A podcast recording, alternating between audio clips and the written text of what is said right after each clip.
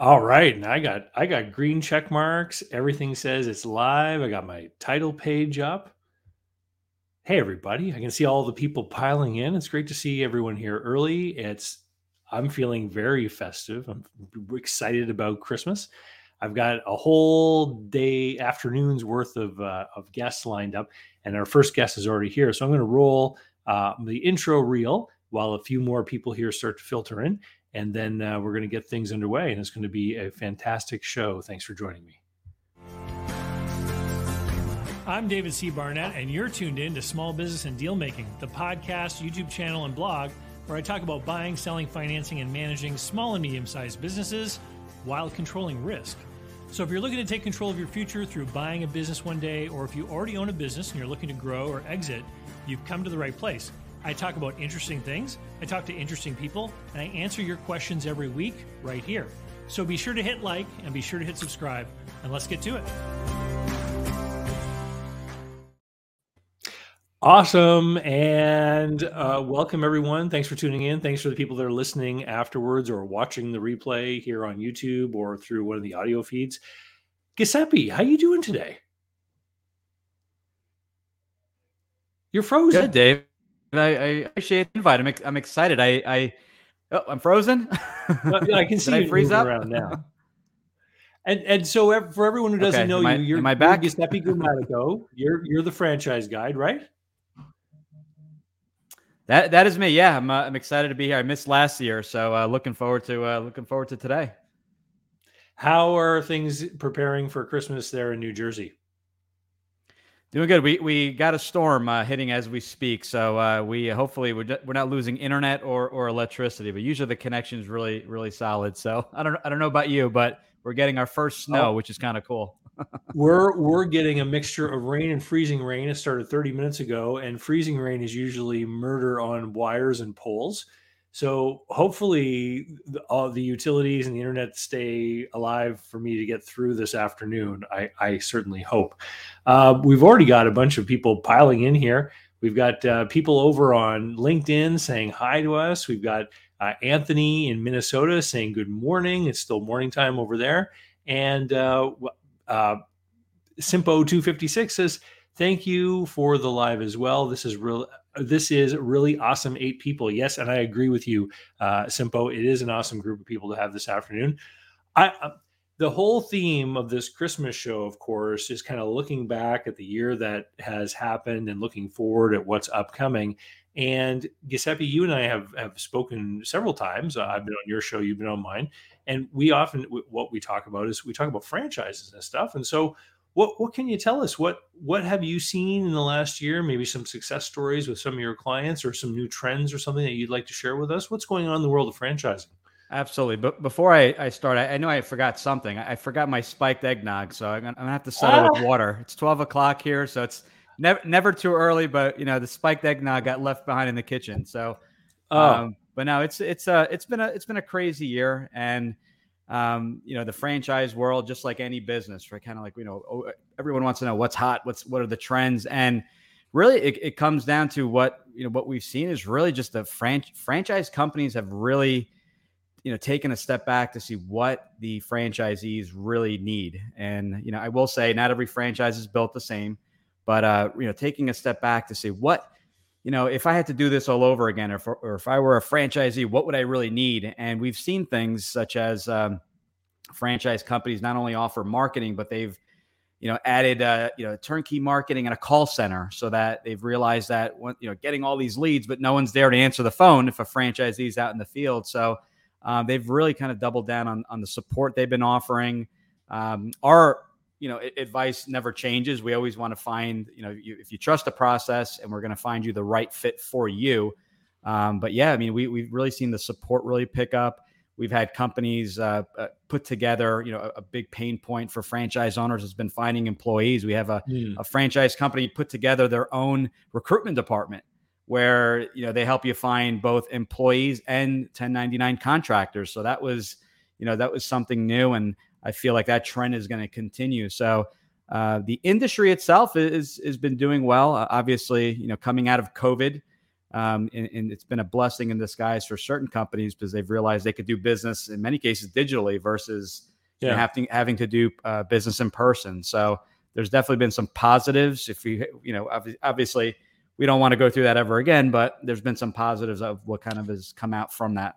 When, when you talk about uh, franchisors setting up call centers and stuff to help answer the phones for the the local locations, that was the mm-hmm. first thing that came to mind was, oh, that could help with people having a hard time hiring because uh, it, it, means that maybe if I can't find someone to be a full time sort of reception or or front end person for the local office, it means that you know the the I don't have to worry about inquiries coming in being handled properly. And I suppose yeah. those people in the call centers are are taking telephone inquiries as well as the online, you know, live chat and email and all that other stuff that happens now. There's so many different ways to communicate. Yes, and you know the, the, the cool part about it is that to your to your point, right? It's like how, you know, how do I find employees? So now this is one less worry. They have the marketing done for me. I don't need a marketing person per se. I don't I don't need uh, telemarketers in the office that we're constantly hiring. So they take that off your plate. The need sometimes for an office, which is kind of cool, right? So it's like need an office, but now that the handled, maybe you have a, a small team of salespeople and technicians, they they can go if it's a service type of business, they can go directly to the customer and just uh, report. You, you you supply them with a vehicle and you're done, and you can run the business off your laptop at home, which is really nice. And with some travel, obviously going and see clients and, and your employees. So um, you can you can just meet at a local you know coffee shop if needed for your for your weekly meetings. So it really um, it really keeps the business lean so that you don't have to worry about all these added expense you don't really have to, to take on. Awesome.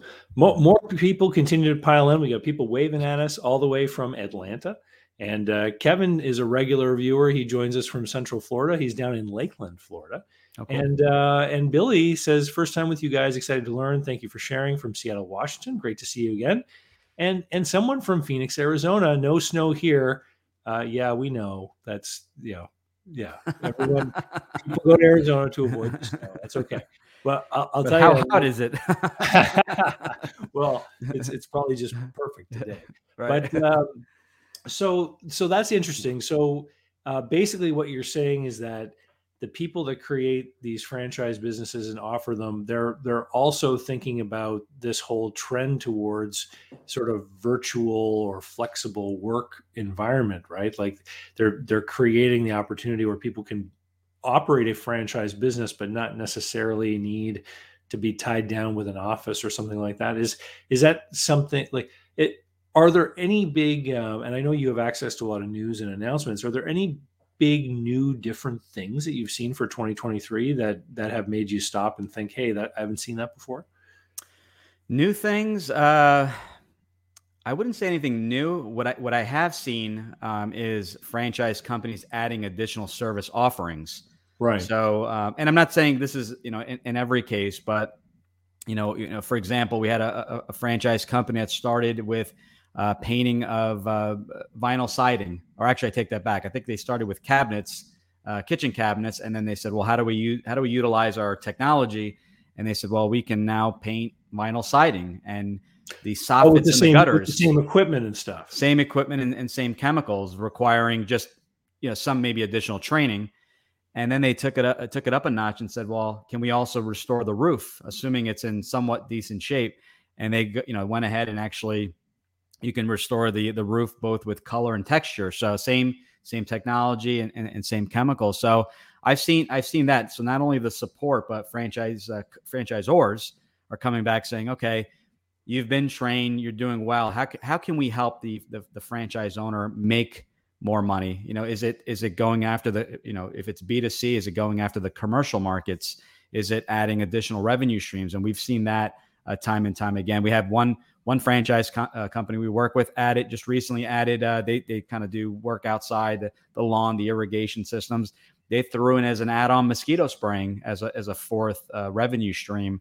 And mosquito spraying in, in general is a, is a franchise in and of itself. So they were able to pro- provide that to the franchisees as an optional service. So uh, that's a big win for someone that has already invested, uh, invested in the franchise and then they don't have to actually go out and um, buy another franchise, although there may be in that case some some equipment. So uh, we've seen that uh, time and time again.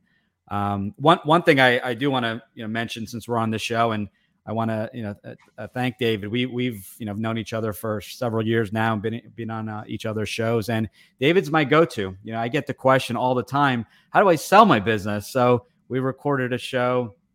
I think it was last year. Uh, was that topic? Exit strategy planning. So yeah. Uh, David is my go-to. So anyone that talks about well valuations and um, how do I go about it? How how long should I own the business? Uh, in some cases, um, you know, David's such a great guy. He may come back and, and ask you why do you want to sell it because he's also able to maybe fix some things in your business, which I, I, I know uh, I've, I've heard you've done in the past where maybe the owner wasn't involved as much. And then that person came back and said, you know what, maybe I don't want to sell my business. So this is my my endorsement for David. I, you're literally my, my go-to because I cover the entire U.S. as well as Canada. Uh, anyone looking to buy a business, I have one go-to, and that's uh, that's David C. Barnett, and I highly, seriously, I do awesome. highly well, recommend you. Thank you very much. I'd let me know later where to send the endorsement. Yeah. now we got we got Billy on who says there's 17 people watching, but only six thumbs up. Please hit the like button, everyone. Yes, please do hit the like button. And of course, I, I can see in the corner of my screen how many people are watching. It's slowly creeping up, which is great uh, as more and more people join us is um, so w- why don't you share with us like uh, um, a success story from this past year with one of your clients can you tell us uh, obviously not any names or anything but uh, i know that you one of the one of the common sorts of clients that you work with are people who are trying to escape you know an office career that they don't really like anymore and you help them to find the right franchise that fits with them can you tell us a, a story of a client success in 2022 yeah yeah yes i can and, and it's actually in your neck of the woods which is kind of cool and um, young young gentleman. Um, you know, has been in law enforcement in that field for for many years, and just felt things weren't going. You know, just wasn't happy. You know, when you're just not happy, weren't fulfilled. Uh, he had re- reached out to me on uh, listened to, on one of the shows and said, I, I I need a change. Unfortunately, you know, he was really close with his father. Um, he had passed uh, about a year and a half ago and his father had left him an inheritance and uh, you know and, and with the inheritance said i want you to, to this this i want this to change your life i don't want you to spend this not to say he would do this but i don't want you to spend this on a, on a brand new car or you know you know 90 inch television. Let, let's really just you know i want you to reinvest and this can change the course of your life. And he really took that to heart. Took some time to really just get over obviously he was really close with his father and he he said i need i need to make a change. And uh, we've been we were working together for several months, and he was able to uh, transition from his job. He was thinking maybe doing it part time, but he just said uh, he, he's in the executive recruitment space now, and he just loved it so much. And he he just said, you know what, I didn't know a business existed that I can run from home. Um, that really is not um, not really restricted by territory. Uh, that I can really you know work with people both in Canada and the U.S. and and help people in their time of need find employment and he you know, I checked in with him because every business takes time to to learn the, the the system and how it works and he's never owned the business but he said um, his exact words were I, I, I, wish we met sooner because this has been just a game changer. Um, you know he's, he's doing well financially but more importantly he's like i just feel fulfilled. Like i feel like my life has more purpose. I enjoy it and i you know i wake up energized to go to work. Yeah. You, you know i I've known uh, I've known many people that have been in certain first responder type roles, like being mm-hmm. a police officer, and um, uh, it's really important work. And the people who do this work, obviously, uh, you know, demand our, our our respect and our and our love. Uh, it also puts you in the line of some pretty, you know, uh, traumatic and stressful things from time to time. And so I can totally see that that could wear down on someone and make them want to uh, to have a change in what they're doing the um, uh, you know one of the themes for 2023 is everybody's talking about this recession with the increased right. interest rates um, you know and when you're talking about something like a recruiting franchise it makes me realize you know yes there could be you know people being downsized there could be mm-hmm. layoffs there could be all kinds of things happening but what that means is it means change and the more people moving around the more people looking for work, the more companies realizing that they can now maybe access better quality talent because there's more people out there, it bodes well for this guy for being involved in that industry. Absolutely, and yeah, and that's the, the best part. It's not just about new openings; it's it's replacement, right?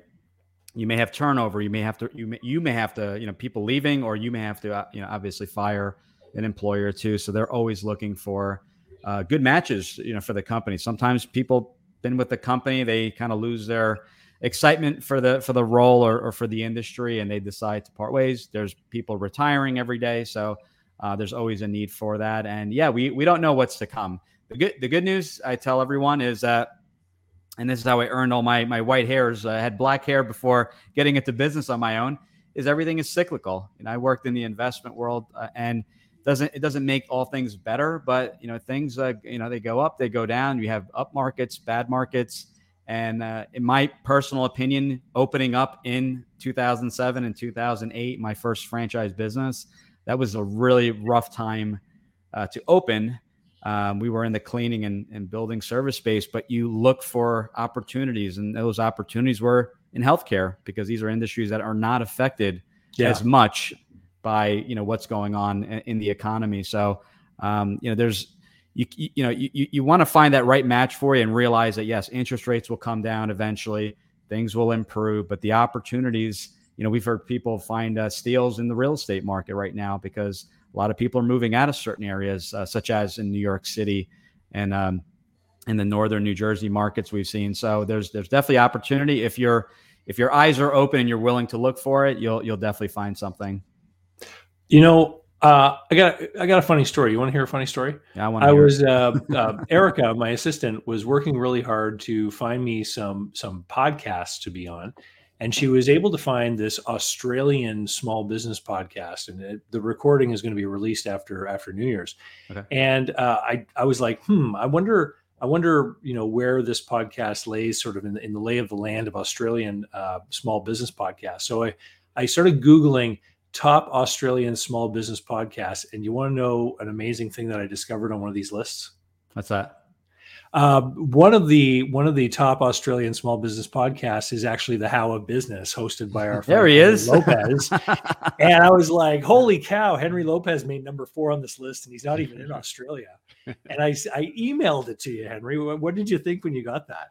Well, uh, well, thank you, and I appreciate the recognition. Uh, uh, when I look at my stats, I've known for many years that, uh, and I've spoken to other Australian podcasters, and the Australians love American podcasts. Uh, so, so yeah, I'm, I'm, you know, I'm flattered, but yeah, yeah, thank you, you for sharing that. You definitely have a better radio voice than me. You definitely have the, the, the I have to work on the voice, but you definitely have that very DJ kind of cool voice. So. That's gonna. That's I can my do goal. an even an even deeper one, but my daughter, my daughter says she won't. The one of the reasons she does not listen to my show is she says, "Daddy, that's not your voice." So she doesn't like it. That that's funny. so, so for people don't who don't know, Henry, you are the host of the How of Business podcast. You're also a business coach, and and you work with people all over the place. Um, Giuseppe and I were just talking about the year that uh, we've been through. How has 2022 been for you and, and for the people that you've been working with? Well, it, uh, I was thinking about this, and Giuseppe and I recently discussed some of this on, on his show, on his great podcast. Uh, you know, I see, I've seen both extremes. I'm seeing the continuation uh, of people wanting to leave the corporate world and start a first business. You know, that's why we're seeing so much activity and interest in franchises, for example. So I continue to see that very strong in certain segments, like my wife's business. She's a travel independent travel consultant Mm-hmm. She's had a banner year after two years of doing nothing but canceling trips. She yeah. has had a record year. So people definitely want to travel. Conversely, it's interesting. So during COVID, people were improving their homes. So I have a client, for example, a couple of clients who whose businesses are home improvement type, not home services, but home improvements. Mm-hmm. And they're seeing a slowdown because now that money is going to people traveling, right? So there's a shift there that I've observed. Uh, and then, of course, as you guys were just chatting, you know, the the inflationary situation, the the uh, continued supply chain challenges for certain segments, and uh, interest rates. Uh, those things are impacting businesses. But overall, as far as what I do, I see that continued interest in people wanting to start their own thing. it's it's interesting because I see a lot of financial statements, you know, from different companies that I'm looking at with people, or I'm working with the seller trying to figure out, you know, what's reasonable as far as offering a business for sale. And we've seen a lot. I've seen a lot of businesses, you know, have that big drop because of of you know what happened over the last two years, and then these recoveries. Mm-hmm. And then I've seen people who've had the big increases, but I've I've yet to start seeing on paper. Of course, financial statements are historical I've yet to start seeing on paper the the crest off of the people who benefited. So mm-hmm. it's interesting that you're experiencing that, and I'm I'm wondering if a lot of you know home improvements can be very expensive. I'm wondering if a lot of that was financed through things like mortgages or HELOCs or whatnot, and because of the interest rates, maybe people are a little more sensitive about spending that kind of money. Sure, there's no doubt. Also, I think obviously people were staying at home, and so yeah. it was a renewed focus on let's fix up the home, let's fix up the garage, you know, whatever the case might be. Now those budgets are going to satisfying that pent up demand for travel. Uh, another industry that I'm seeing latent impact on is the restaurant industry, which I, you know, have some experience and past experience and affinity to, but I think we're seeing now that the PPP loans have been exhausted and the EIDL loans maybe have been exhausted, yep. and we have to start paying them back. We're seeing mm-hmm. businesses, uh, restaurants, I'm seeing that are not surviving. So there's that latent impact that that's what I'm seeing in the restaurant industry as well. Uh, but most importantly, in Florida right now, how's the weather? Because Dallas is freezing. Apparently, yeah, it is. David reports that Dallas is frozen. which is where I used to live. It is 78 and sunny. We are getting a cold front tonight, so it might drop it down into the 50s this weekend. So we will be shivering. All, the whole continent, across the whole continent, we have crazy weather. We have rain and freezing today. So hopefully the power lines stay up for this right. Broadcast. Do you have a heater in in Florida? Do you have a heater in your home? The we do, but it hasn't been turned on in a while. Uh, it's part of the HVAC system, right? So when we turn it on, it's like, what? Make make sure it works. yeah. So okay, so you know it's it's um it's interesting because I was uh, out shopping with my daughter the other day, and I was thinking about you know sort of the hangover from the pandemic time and the mm-hmm. effect mm-hmm. of, on businesses. And you're saying you're seeing some restaurants close. Mm-hmm. Um, at the at the height at the the shopping center that's closest to my house at the height of the closures, I think I counted about 23 empty spots. Wow. And I think we're down to 18. So some new things are appearing. Mm-hmm. Um, but I, I, I, find it interesting. I know, and of course, the shopping center, this is very expensive space, right? Square footage. And so I'm, I'm just, I'm keeping an eye on it because I'm just wondering how long it's going to take for things to backfill. And, you know, in this day and mm-hmm. age of online shopping and everything, I'm just, I'm wondering how long it's going to take. Yeah. It's interesting, like like Giuseppe was talking about it. I was listening to you guys chat about commercial space availability. I think that now that is creating opportunities in certain areas, right? I mean, mm. the hmm. prime real estate is still the prime as far as retail goes. Those A shopping centers, other than malls, at least in my observation, is still doing fairly well. But there are opportunities in you know A minus or B spaces. I think, right and and that's there's definitely an opportunity there. But the challenge is of course as always landlords i think are still holding tight. So they're not quite you know how that is. Sometimes we wonder how do you how can you afford to have a space sitting empty for so long? But the math that they do is different than the math that i mm-hmm. do. So but i think you're going to see some opportunities there for people that need retail space. It, it it's interesting you, you talk about that. I, I remember uh, I have a I have a, a, a good acquaintance, a, friend that I've known now for a couple of decades. He's a commercial real estate agent. Mm-hmm. And I remember one day he told me that the the worst thing in the world of a commercial landlord is to actually lower the cost per square foot on a contract somewhere. That's right. And, and he was telling me that um, these landlords would rather keep an inflated rate and give mm-hmm. you 18 free months at the beginning of a lease mm-hmm. than lower the cost. And lower, yeah. Yeah. Because because whatever rate is printed on that lease, those are the things they bring to the bank, and that's what they value their building on, and that's what they can borrow hmm. on, even if they're giving away, you know, a year, year and a half of like free rent to someone. Yeah, or, or tenant improvements is another thing. That, or yes, or cash back right. with tenant improvements, but they just don't want to change that that um, uh, par value rate. You know, whatever the the hmm. sticker price is for that uh, commercial real estate, yeah. the price per square foot. Well, they're That's also calculating the future of that, right? If I if I lock them in at a five year with a five year option, well, that's ten years now that I've got them locked in at a what they would feel is a below market rate, so they have no opportunity to recover that. Mm. We're seeing the flip side of that. One of the businesses that that I'm in now, I'm a minority partner in a a franchise called Office Evolutions, which is a shared office space, co working space. And the benefit there, conversely, is we had to really offer low rates because we opened in the middle of COVID, June 2020, we opened. Yeah. Uh, but because we do memberships and not long term leases, we've been able to turn over those memberships at higher market rates. If we had locked in five year leases at those lower rates, we'd, we'd be out of business. Right. Hey, uh, uh, that's I'm I'm glad you brought up the the co-working space because I, you know I'm I'm curious to know how uh, the evol- I mean obviously it was new in 2020 so you would expect to have some growth in 21 um, has the type of customer or the way the customers use the space changed dramatically since the concern over um, you, know, catching the illness has has changed over the course of the time Yeah, no, definitely been impacted. I think the thing that, however, David has impacted us most beneficially is this hybrid model that I think we're settling on.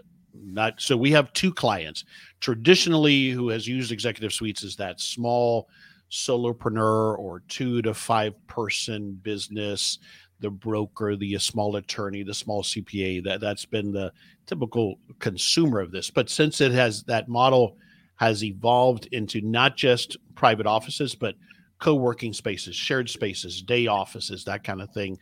We're seeing the you know the person that may not be able to work from home as efficiently, but wants a suburban location to go to, Mhm. not a commute to the city center. So that's that's key.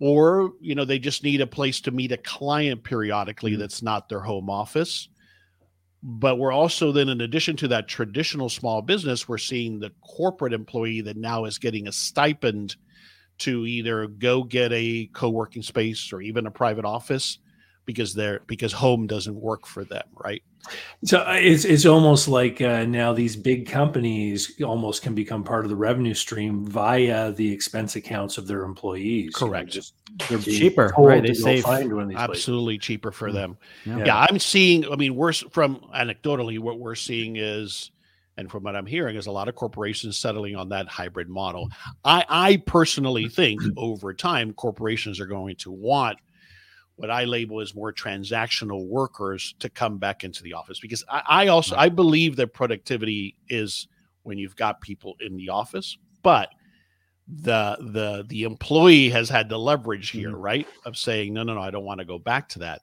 So I think they're settling on a hybrid model. But you know, you talk about New York City, Giuseppe, a lot of companies that I'm familiar with, their corporations, they've given up a lot of that lease space that was costing Right. a lot of money and going to you know what used to be called in the Big Four, the Big Eight, the hoteling concept, where Right. uh, every department has a week during the month that you would have face to face, or you can schedule a cubicle if you need to come Right. in. Mhm. So that model is, I think, where corporate America is settling, and the remote, allowing those remote workers, typically more knowledge workers, to have that option of either working from home or in a nearby co-working facility. It, it's interesting because I, I got a sneak peek of this actually well before the well before the pandemic. Back when I used to work for American Express, they they moved from a very large spread out. uh, This is the Canadian head office. They moved from a very large sprawled out spreading campus uh, in a very suburban area into uh, a tall office tower where they took a few floors, Mhm. and they made some radical changes. One of the changes is that the there are certain employees that just need to be there. They're they're mm-hmm. dealing with data mm-hmm. systems and you know card account numbers and stuff like that. Those people have to be in a controlled environment there every day. But for everybody else, they were there are already a large degree of flexibility with with work from home. And I remember my the guy I reported to and the person he reported to, they went from having their own cubicle and and you know a spot to park, you know, an ocean of parking, to being given two days a week where the company paid for their parking. And if they wanted to that come in any more than that, they had to pay for the parking. Interesting. Oh wow. So so they only had that's they only had free parking two days a week. And so they were told these are the only days, two days we expect you to come in, make your meetings on these days, otherwise work from home. And some people were very purist in their office Hmm. attending uh, habits and they Mhm. paid their own parking. Uh, other people took full advantage of it, but I, I saw that um, that was pro- that was well that would have been in oh, 16 and 15 and 16 is when they were implementing that. Yeah. but it but it was something that's going to be had done in it's going to be interesting. Yeah. Yeah. I mean, I think Google interesting what's to announced. come, uh, Google announced about a year ago. Uh, it was in an article. Their chief of real estate or whatever that they're looking to displace about twenty percent of their workforce, at least for the foreseeable future, out of an office. Now, that's when you're talking about Google's numbers. That's a lot of people that are being, you know, Right. put uh, either home or to some kind of shared office space scenario. and we got to test it right they said that you're not efficient when you when you're when you uh, actually work from home and because of covid they got to actually test it and they're like wow and i think I, I think i used zoom maybe once or twice before covid literally may, maybe once or twice google meet here and there and now i think i use it five to ten times a day so it's uh it's pretty amazing how it shifted and people are like employers are like wow Yeah, it, it- it's a good, it's a good point. I mean, uh, obviously we'd been using it for coaching for quite some time before that, but it really has what it has done. I think that's a lasting impact on business, including small business owners. And we have to look for where there might be opportunities. There is now it is acceptable. I mean, you're talking about even an industry like the medical field, Yeah. where they had been playing with and testing a remote or what teledoc kind of. Now it's like accepted. So it helped us make that shift to perfectly acceptable now to conduct all types of business over Zoom or whatever other platform that might have previously people might have been skeptical of. Yeah. Yeah, absolutely. You know, it's true. Um, and I know, um, you know, I I work from home. uh, My office is here in the house, but um, I was uh, on a trip down to South Florida. I was down Oh, in? Miami back Oh, in April, right. And um, and one day I did need to work, so I, I went to a co-working space in South Beach, and the place was packed. I mean, it was it was vibrant. It was like a buzzing beehive. Uh, I Yeah. mean, the desks were all full, and the offices were all taken, and there were these little uh, rooms you could go and, and if you wanted to do like a Zoom call privately, almost like a, I, w- I would call it like a telephone booth kind of Yep, little right. spot where you could sneak away from other people. And uh, I, I thought it was a really cool spot. It was different for me to have all those people around. Uh, but I could definitely tell that uh, you know th- their business was doing well because the place Yeah. was full. Yeah, we have those phone booths as well. But you touch on something that's very important. And, you know, so I'm a person that loves working at home. I've been working at home for 20 plus years. I love it, but I'm more of a lone wolf type. My my business partner on many ventures, David Begin, is the opposite. Like we we argued for a long time and when we had the car wash business, we need an office. We need an office. Like we don't need an office, but he needed that. But I mm. think that most people do need that social interaction. Yeah. Plus, you mm. touch on a key thing. It's why incubators are so successful, right? Yep. That energy that you speak of, David, that is so powerful. As business owners, as entrepreneurs, it can be a very isolating thing. So, coming together with a group of people, I think, is very energizing, if nothing else. I Yeah. would agree with that 100%. It, it- it's nice not to have a commute, but yes, I do miss that that interaction. that like interaction. let's go grab a coffee, you know, you know, two two desks over. So I, I do miss that aspect. Mhm. Awesome. Um, so, okay, last time, Henry, you and I were speaking, you were talking about how you were working with your coaching clients, and you were talking about with me a little bit about the framework within which you work with uh, some of the small business clients. Do you have? Uh, can you have any success stories from 2020 that you can share with us about how some people have have grown or evolved maybe in their business? Yeah, I wasn't thinking about specific uh, names, but yeah, we've had some successes. I, I've had some successes. You know, mostly I either coach someone who's starting, who's looking to start their fis- first business, Okay. or that early stage business owner that's you know trying to get over that initial hump, right? Uh, but I'll tell you, things haven't changed much. That for that person looking to start a business, it's that mindset more than anything else of overcoming what I've always identified mostly as that fear of failure. Mm. Um, but getting through that and that planning phase is critical. Uh, so yeah, I've had a couple of successes there this year, and then on the business side, it's a matter of again, how do I implement the right systems to make this thing work and move forward? One of the biggest things I think is separating the idea from the business model. Mm. And I think that's where sometimes people get hung up because you know we've we've been fed so much, especially I think recently on find something that you're passionate about and the money will come. I think that's a bunch of BS to a big extent. I yeah. think you do have to enjoy what you do, but if the business model doesn't work, all the wishful thinking and passion in the world isn't going to make it successful, right? So, uh, so yeah, I don't think I'm answering your question, David. But yeah, I've had some some some great successes this year, fortunately, in that regard. Good. Can I good. can I add to that? Because I think yeah. we, we say we, are saying the same thing, and then uh, um, I, it, it's funny the the whole passion piece. I, I get that every single week, and I too was looking at things I truly was passionate about in soccer.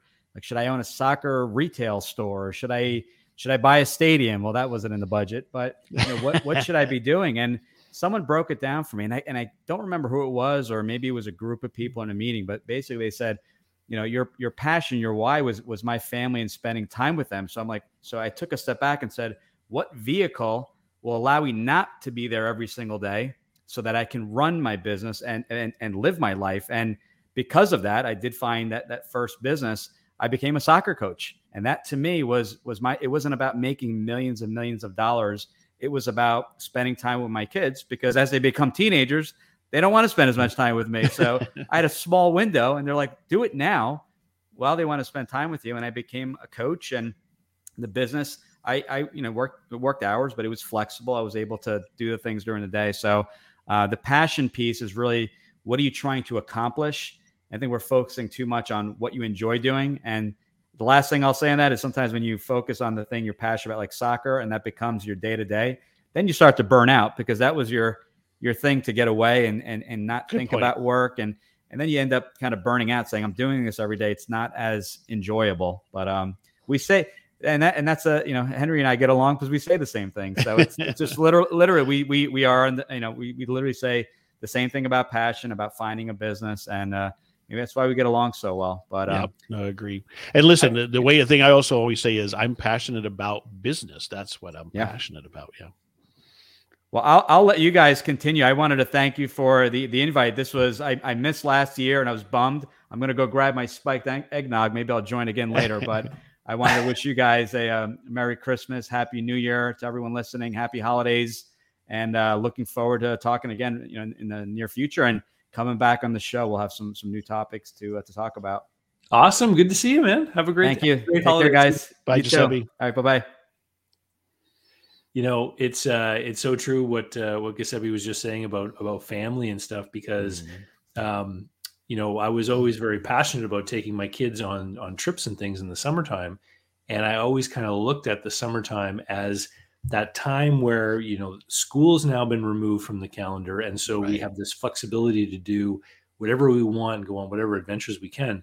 And i was very fortunate in 2019 to have planned out a big cross canada train trip with the kids. Oh wow. So uh, we, we were gone for 21 days. We went out to the west coast vancouver banff jasper all those places and then took the train all the way back. And i'm so fortunate because uh, you know, if we had delayed by one year, of course, 2020 was the next year, and the, the train stopped rolling for a while. That's right. Yep. But um, but this summer, this past summer in 22, I again I planned out the summer with all of these adventures and things that I wanted to do with the kids, and then my son made a competitive baseball team. Oh wow! And so then it's like, oh, and so I had to basically tear up the whole schedule because all of a sudden now we're we're traveling to tournaments we're going to places and we got to be here, we got to be there, and we've got so many nights a week we're committed to this. And then I kind of realized, you know, that whole time of my life with the kids is now past. My daughter next summer will have a part-time job and Jeez. you know he'll be in baseball again. And so it's like it's like, you know, anyone out there listening who has younger children, like you got to make it a priority to create those memories when they're young because as they get into teenage years uh the you know you lose part of the controls. It's literally Absolutely. like the wheel gets taken from your hands. I know your your daughter's older now so you've lived through this part. Oh absolutely. No i couldn't agree with you more david. How old are your kids now uh, well, my son just turned 13 and my daughter will be 15 in the spring. Yeah. Yeah. Yeah. No, let's, I was always very conscious that we only had one child. We, we wanted more, but because of complications had the one child. But, you know, to that point, one of the things that, that I did that I don't regret is that it's as I was leaving my corporate sales career, uh, in the 2000, 2001, is I bought an RV. Uh, certainly at that point, I was I couldn't stay at another hotel room. Right, I was so burnt out from travel. I had done two million miles on American Airlines alone. Right, wow. that was just one of the airlines. Uh, but I bought an RV and we took extended trips. This was my daughter was preschool, so it was very fortunate, a lot of control, and so we did that for two years. And I I, I look back at that time with with um, cherished memories. But yeah, I I think that as it relates to that, one of the things I always tell small business owners, listen, you're going to have to make some sacrifices in that startup phase but that has to be part of the vision the passion the goal. How does the business serve you? And part of it is does it allow you those freedoms of time to go spend yeah. it with the people that you love right? Because it goes extremely fast. Absolutely. We've got uh, we've got a few more comments here. Um, fubar temp says uh, you gotta love recurring revenue under contracts like the members of the co-working space obviously and then we have uh, David says, My dad wants to retire and sell me the assets of his solopreneur sales business, hmm. name and online reviews. Any tips for finding arm's length price for assets when the key man will be retiring? Well, um, you, you, the, uh, what I would recommend is is that the two of you together should go find someone who can put a price on the business and make sure you decide beforehand what kind of price you're looking for uh, because are you looking for a, a fair price or are you looking for a reasonable price that might help you out or are you looking for a price that might help dad's retirement out? Figure out what angle you're looking at um, because if you go together and engage with someone to evaluate the business you can certainly transmit some of those things and there's different definitions of value and different you know, sort of assumptions that can go into the valuation that can steer it one way or another and so, you know, when you're talking about something like this, obviously it, you can't just put a dollar or something like this. You know, tax authorities are going to have a problem with that. But the realm of reasonableness can actually it's not one point. It's it's it's a space. And so figure out between your dad and you what you're aiming to do. Uh, and then go looking for someone who can help you out with that in mind to give you some kind of documentation uh, if you ever need it after the fact if someone ever wants to look at your transaction. Agreed. And I think this is the kind of business, David and David, that uh, lends itself to a an extended, perhaps transition period, mm-hmm. if possible, right? Because it is so much apparently in, in uh, the value is in your dad's name, and that's the affinity that that clientele has. So the value is in most effectively transitioning that customer base, that client base to you. And to David's point, from a taxation and value per, uh, uh, perspective, it might be that it's you know one of those models where you pay a certain small amount up front and then a revenue share over time as he transitions those clients to you. Yeah, exactly, exactly. Um, Billy, uh, you know, says agrees with us on what we're saying about time with the kids. You got to spend more time with them when they're young. I I fully agree. Uh, Dave says thank uh, thank you for the for the comments. Very helpful. No problem, David. Um, and so, uh, your I believe I heard on one of your podcasts, your daughter's moved on to university and everything. Are you going to be able to get together with her for the holidays? Is yeah, she she graduated. Uh, absolutely, she's here now. Actually, so we're okay. very fortunate. That's been another one of those benefits. The corporation that she works for uh, allows her to do remote work. Again, they're they're doing this model that I referred to, where they schedule meetings maybe once a week or so forth, but otherwise, she's remote. Uh, but uh, she graduated now two and a half years ago. She lives in Manhattan and works for a corporation there, and I'm helping her build her side business on the side. She very much her her passion is fashion. Uh, she's working for a retailer now in the corporate planning department and learning lots there but she her passion is a vintage clothing uh, business, and so we've been doing that on the side. So I've been it, helping her with that. You know, it's interesting because in preparation for today, uh, I've been looking up different news articles, right? So that you know we don't have any any moments of nothing to talk about. It's funny because one of the things that I saw come up in one of the searches I did is that uh, it was a survey of people asking how they were planning to deal with inflation right? Mm, How are you okay. planning to make ends meet with with a greater inflation? And there was a surprising number of people who actually indicated they were going to engage in some kind of side hustle or get into some kind of business as a way to try to hustle up some extra cash to pay for things. And I would imagine a place like New York City is a very expensive place to live. Um, and so, um, you know, what, uh, like, how quickly is she going to do this? Like, how is this a passion thing, or or does she, or do you think she you know needs to get the the cash flow rolling for herself?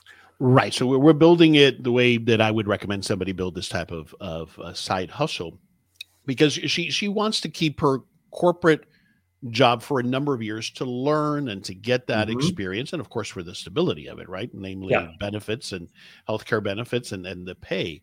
But uh, the end goal would be for her to have a physical retail location somewhere in manhattan right? So signing a five year lease and the whole bit.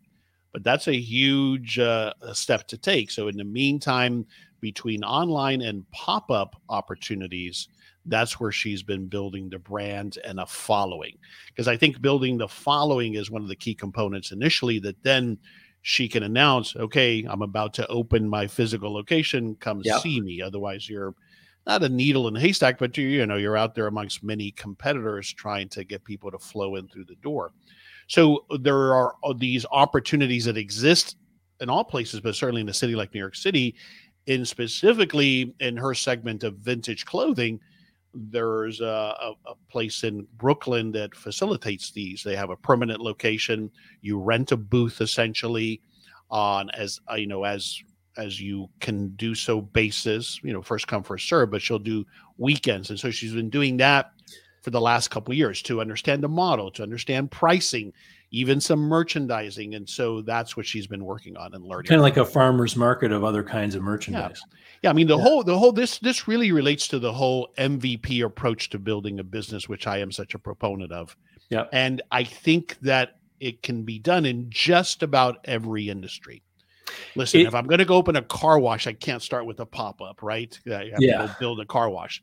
But it, in every other business, I can probably start small and scale over time it's interesting that the first time I noticed a real tie-in between retail and social media, I think was with food trucks. Mm, because, sure. I, because, every time you see one of these food trucks or trailers, they've got their their Instagram or their Twitter or everything all on there, and I began to realize that people would, if they really liked the food, they would follow them Absolutely. and then see the posts like today we're over here, today we're over here, and so that they could actually follow these food trucks around to different locations and I can definitely see with with a you know what she's doing is akin to a food truck. It's like mm-hmm. only available uh, momentarily right. as it moves around. So that's that's really interesting. Yeah, yeah, and there's so much to learn there that she's. I mean, right now she curates the inventory herself, so that doesn't scale. So the the next step is okay. Now, how do we how do we get this stuff wholesale? Now that's a whole another level of commitment, and so that's kind of where we're going to venture into in 2023. You know, speaking of coaches, we, we have a coach of coaches who's joining us right now. Uh, ladies and gentlemen, here is Mark Mawhinney. Mark, hey guys. Hey Henry. Hey Dave. Including including my coach. Hi Mark. Yeah. Hey Henry. Good to see Mark, you. Mark is you. the host of the Natural Born Coaches podcast and a good friend of mine. And um, and uh, recently just moved back to town, so I've, I've, ah. I've been, been, able to renew my my occasional uh, getting together and having a beer with uh, with Mark recently, which has been great. I made Dave promise not to tell any stories because we just got back from a trip to Niagara Falls. There's a we'll stay away from that. We'll focus on the business stuff. What what happens in Niagara Falls stays on stays on Instagram. Yes, right? exactly. Or goes yeah. over the fall. You know, speaking of kids, Mark is a perfect example. You've got a how old is your boy now? Fourteen. Fourteen. Yep. Yep time flies. He's a high schooler, and uh, I can't get over the. I mentioned to you, I think Dave, the change in social life between middle school and high school is like like he had friends and did stuff in middle school. Now I feel like I'm an Uber driver, um, you know, and and uh, but I don't mind. I, I, enjoy it, but it seems like his social calendar is quite full with stuff going on. So yeah, it's uh, he's growing up. That's awesome. And so uh, Henry and I were just talking about uh, the year that was and things that we're looking at moving forward. What what happened for you in 2022? How has your business changed or grown? Ah, geez, it's a good question uh, because you guys probably found this too. And with all everything going on with COVID and stuff like that, I'm trying to keep the years straight. Did that happen in 2020, 2021, 2022? Um, I would say with my business, uh, really uh, I, am grateful that I have certain disciplines I do all the time, like daily emails and consistent podcasts and stuff, because that kept me on track when the world was going to hell in a handbasket mm-hmm. and everyone was freaking out. I'm like, well, got to do my daily email day, got to do my podcast, got to do my Facebook group stuff. Um, I don't know if there's a whole lot of changes really. I mean, I increased my fees again, which I try to do consistently. That's a win. And are you um, saying you're one of the causes of inflation? yeah, I had to do that. Um, I won't get into um, politics too much, but uh, due to some of our leaders, I had to make some changes with my pricing. Um, um, I, I, but even in non-inflate record inflation times, I think it's important at least every six months to a year to evaluate your prices. And I always have a little tinge of hesitation because you're thinking, eh, it's mm-hmm. going well now. I don't want to shoot myself in the foot. I just make the change before I can change my mind, and then I've never regretted it. Knock on wood. So, one um, of my emails that came out this week was about price increases, and it mm-hmm. was uh, I, I did relate to that. I said, you know, uh, in the world of business, we try to help and solve other people's problems. We try to serve our clients, and we want you know what's best for them. And in exchange for delivering that, we we are able to get you know provide for ourselves through our business.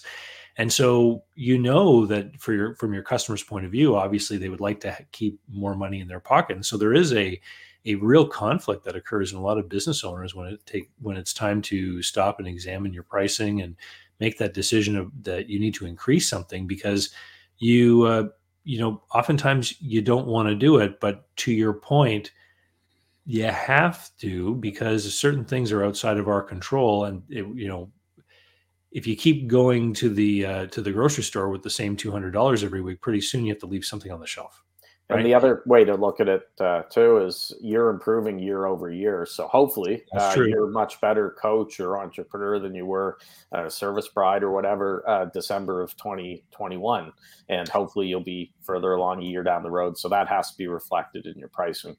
What what economists would call a hedonic adjustment.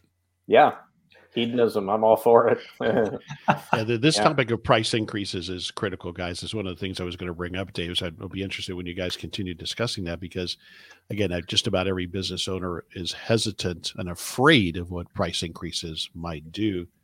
Um, but but it's but it's critical that we do so, and I think our I think our clients and customers will understand. Now we do have to be careful. We have to be aware of what what competitively where are we placing ourselves? Are we pricing ourselves out? But you know, I just had this discussion with a client of mine who's a wholesaler and, and worried about whether his retail customers were going to balk at it.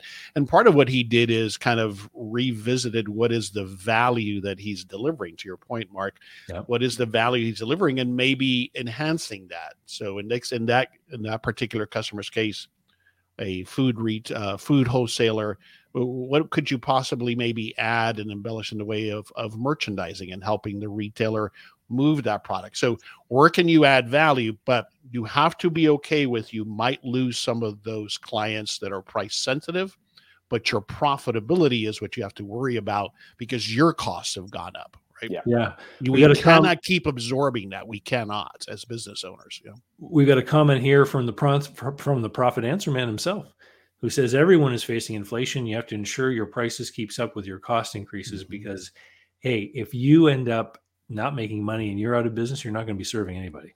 So Great. you, you got to stay in business. And you guys can see what's in the background here. Um, I'm not afraid to admit that I love money. And I think a lot of entrepreneurs are afraid to talk about it. It's a taboo subject. And that's part of the reason I have this here in my background is I want my clients to be comfortable, the coach I'm helping with, hey, I'm in business. I'm here to make a profit. It's right. not a charity. It's not volunteer yep. work.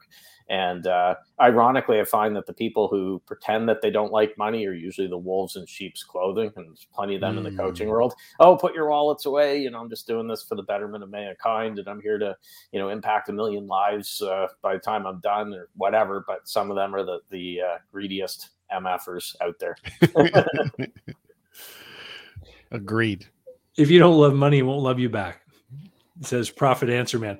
That That's profit right. answer man sounds pretty smart. Maybe we'll have to have, yeah, a, we might we'll have, to, have a, a, longer conversation with him maybe later. You know, I, I, think it ties to the conversation we were having a, a bit ago about passion, right? It's, it's, I think it's tied to that thing. Oh, we're supposed to be blind, not worry about the money. The money will follow. You know, BS. We, we, we have to set up our businesses to make a profit because that's, as Mark said, we're in business to make a profit. Yeah. Now we serve our clients, we provide value, but in return, we, we need to make a uh, a profit and support and provide for ourselves and our families the lifestyle that we wanted. Otherwise, let's go get a job, right? Well, well, this is exactly it. You know, the the the great thing about the free market system is that everyone is free to spend their dollars in whichever way they want. Mm-hmm. And if you set up a business and dollars start flowing your way, it's because you are solving the problems or you're making people happy or you're providing something of value to other people.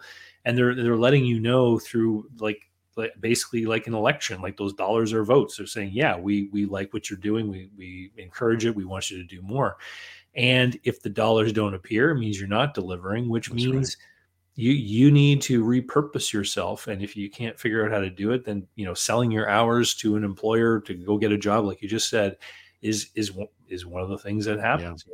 you know? Yeah. one of the one of the big things that everyone's talking about for 2023 is the you know possible onset of a, of a recession well mm-hmm. you know interest rates have been very low money's been flowing very freely and so those those dollars that people are voting with in our free market system have been very easy to come by in a low interest rate environment. And as they become more valuable as interest rates go up, um, it becomes even more important to make sure that you're operating properly. To, to, your point, delivering value, finding out a better way to serve people, because if those dollars keep arriving, then then that's the encouragement you need that lets you know that you are delivering for the people you serve. I uh, had Bob Burg on my show years ago. I think it was 2014, 2015. And uh, he wrote books like The Go Giver and, you know, some great work. But he said something in that interview which stuck with me forever. And it, it's what you said, Dave. He said, um, money is an echo of value. So basically, mm-hmm. you put enough value out in the marketplace, it's going to be reflected in your bank account um, or your wallet. Uh, the other thing that comes to mind is um, I'm trying to look at be a glass half full type guy here with this uh, R word that could be coming up in 2023. Mm-hmm. I, and I think back to uh, my real estate days. I, I, sold real estate back in you know for a decade in the two the what's the early 2000s, the aughts, or is that whatever we're going to call it. whatever it. we call them. Um, yeah. So uh, I remember speaking with agents who were selling back around like the early 80s 1980 early 80s when interest rates were just going crazy it was like a, your mortgage was like a credit card now i was in diapers back then uh, but they uh, told me that they had their best years at that time because what it did was it chased off a ton of peers or competitors mm-hmm. and the mm-hmm. strong survived and then they were able just to scoop up all that extra business so i see the same thing in the coaching world too i think these challenges will chase away the people who are a little lukewarm or maybe not making it but the those who ha- are uh, doing well already could potentially do a lot better because there's a lot less competition out there. Yeah, couldn't agree with you more. And then, so one last thing I'll say, and, and I'll drop off here, David, is uh, to this point that we're talking about. You know, the question I've been getting a lot, as we all probably do, is is this is this a good time to start a business? And I have always said it's the best of times, it's the worst of times, mm-hmm. right? there are some obvious businesses that maybe this isn't the right time. Well, you, you would not have started a full service restaurant in the middle of the pandemic, right? You mm-hmm. you probably wouldn't have started a brokerage business right after the financial crash in 2008. But other than those obvious things, we we never know, right? There isn't there are no guarantees. But we look for, as Mark is highlighting as well, those opportunities that will present themselves regardless of recession or not. We do have to try to forecast that and what the impact might be on my type of business. But there are going to be opportunities just like there always have been. Yeah. And in my opinion and experience, there's never been a better time because of all of the facilities, access to information, uh, all of the leveling of the playing field that exists, regardless of higher interest rates. It's a wonderful time to start the right business. And with a little bit of luck and some planning and hard work, I think we all have tremendous opportunities still, regardless of whether we do go into a recession or not. That's my opinion. Yeah, I, and I echo it. I, I have always said that you know uh, every business is a unique thing. It whether it's the market or the product or the service or who is operating it. And uh, you know, even when times are tough, there's always going to be someone who needs some kind of problem fixed, Agreed. and they're willing to pay for it. Henry, but before you head out, where can yes, people sir. find you online if if they're interested in hearing more and learning more? yeah, everything is at thehowofbusiness.com. That's where the podcast is. That's where my coaching services are. And, and as I mentioned when Mark came on, Mark was is and was my coach. That's who I learned a lot of how I package and offer my coaching programs now. So thanks, Mark, for your oh. guidance over the years.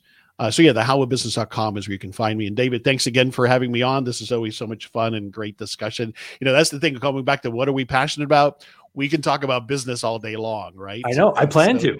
That's exactly, exactly what you're doing. So thanks for letting me uh, be a small part of this. Uh, appreciate it. You guys have a great holiday. Then we'll we'll chat with both of you. I'm sure very soon. You too, Henry. Same thing, Henry. You Thank too. You. Have a great All day. Right. Have a great yeah, weekend. Thank you.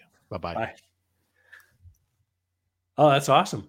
Yeah. So so um so as Henry was just saying, you know, you help coaches with the business of coaching, and I I I always find this interesting because um there are a lot of people out there who say, "Oh, I'm really helpful. I can help people out. Uh, I want to be a coach."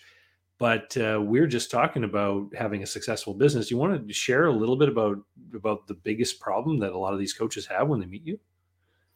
Um, the, I think the uh, big issue for a lot of coaches is um, to it touches on what you were talking about. They don't realize that it's actually a business, so they yeah. go through and get certifications, and um, they're getting all this training on the art of coaching. Which hey, that's important. You know, it's good to to know what you're doing. Uh, but then they hang their shingle up, they get their website up, social media accounts, and wait for the business to roll in, the clients to knock on the door, and it just doesn't happen that way.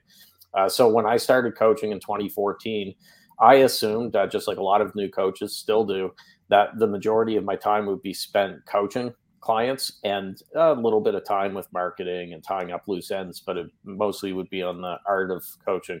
And it's actually the flip side of it. Most coaches are really spending the majority of their time finding clients, and you're not working with clients all day long and stuff like that. Um, hopefully you can have a system set up that you're not spending too much time trying to find clients and beating your head against the wall. Uh, but yeah, that would be the big issue. They don't realize that there's two sides of the coin: being a good coach, but also being a good marketer, a good bringing a good salesperson, really.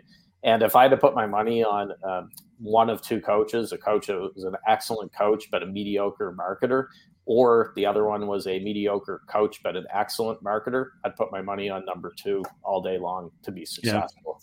Yeah, yeah it's um, and I've and I've heard people you know, talk the same way about like consulting and, and and about a lot of stuff. It's it's you spend the majority of your time trying to get the clients.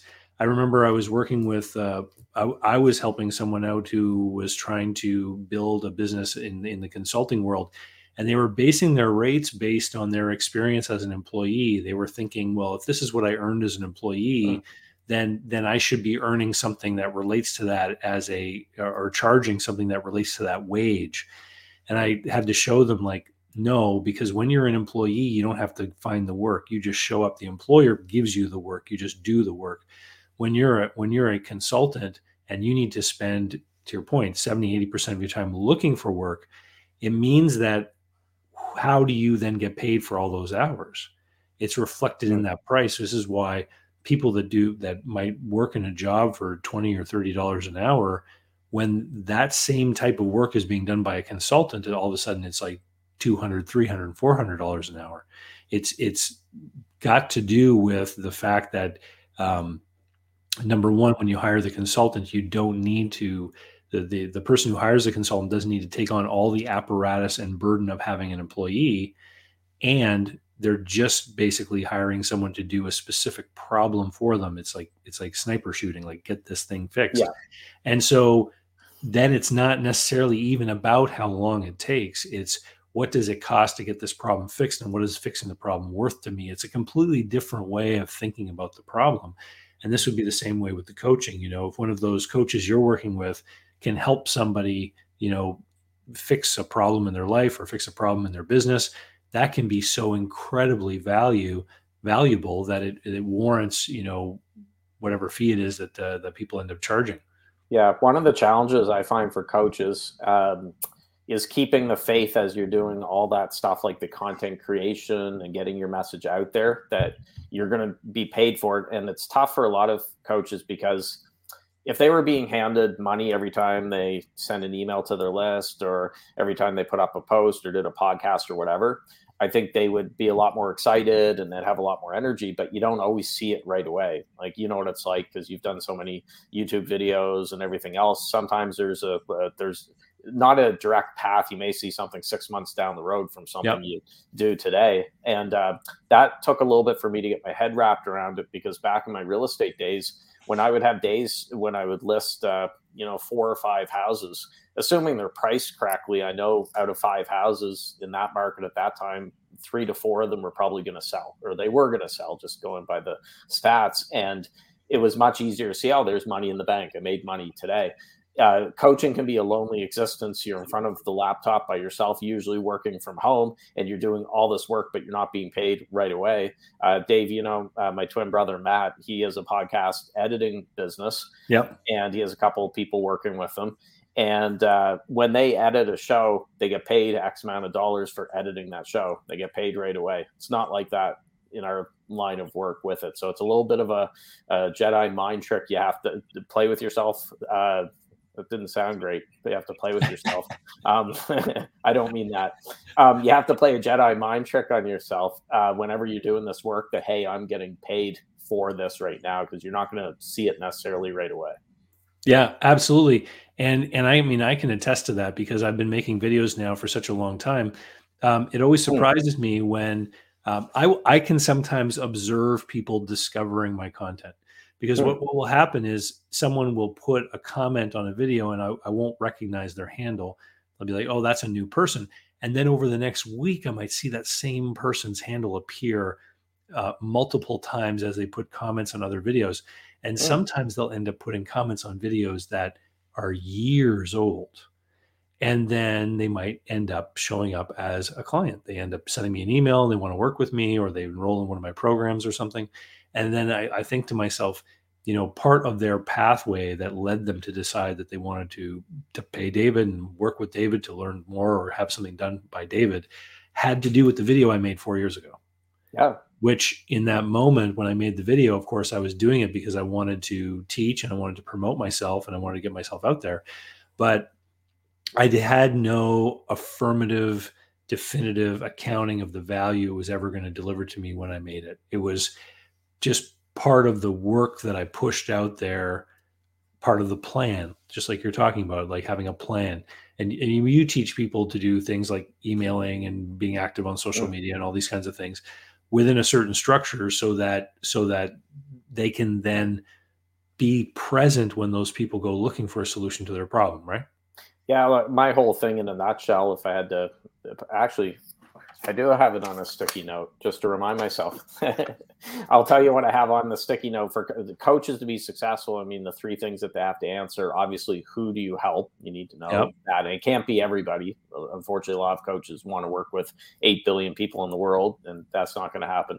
Um, how do you help them? So, uh, what are your offers, your products, your programs, and stuff like that? And finally, where are you going to find them? You know, if you can answer those three questions and then you're showing up every day and you're putting a good message out there that's helping people. You've got your offers all in place. It's almost impossible not to uh, get results from that. Um, usually if a coach isn't getting results it's there's something missing out of those three things. It's not dialed in properly. Often it is number one you know with who and, and niching is an overused word in the coaching uh, world but there's a reason why niching niching is used so much because it is important yeah, and what, when you're very very specific about who you serve, and this and this goes for every business, if you're very specific about who you serve, it becomes even easier and easier to actually identify those people, mm. or to create content or put something out there that's easy for those people to discover. Yeah, well, it's kind of like uh, Avatar. You hear people, not the movie, um, which I've no desire of seeing Avatar the sequel. But anyway, everyone talking. Did you like the first one? I was not an Avatar guy. Um, and then when, from what I've seen, I know this is a hot take. Some people might try to cancel us for for discussing this, but what I've seen with the um, trailers and stuff for the new one, it like looks like crappy video game type graphics and things. I hear the story's not great either.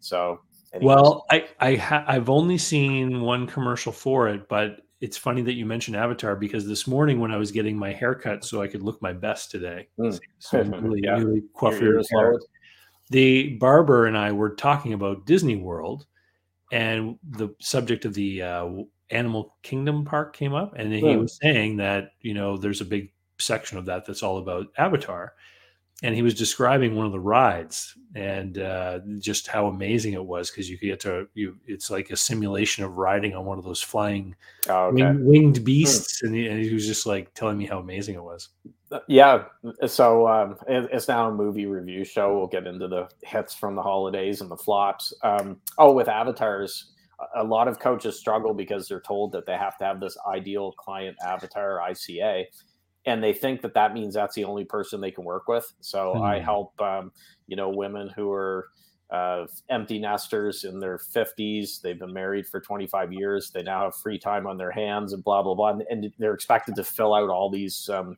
different things like what what's this person's name, give them a name, what are their hobbies, and everything else.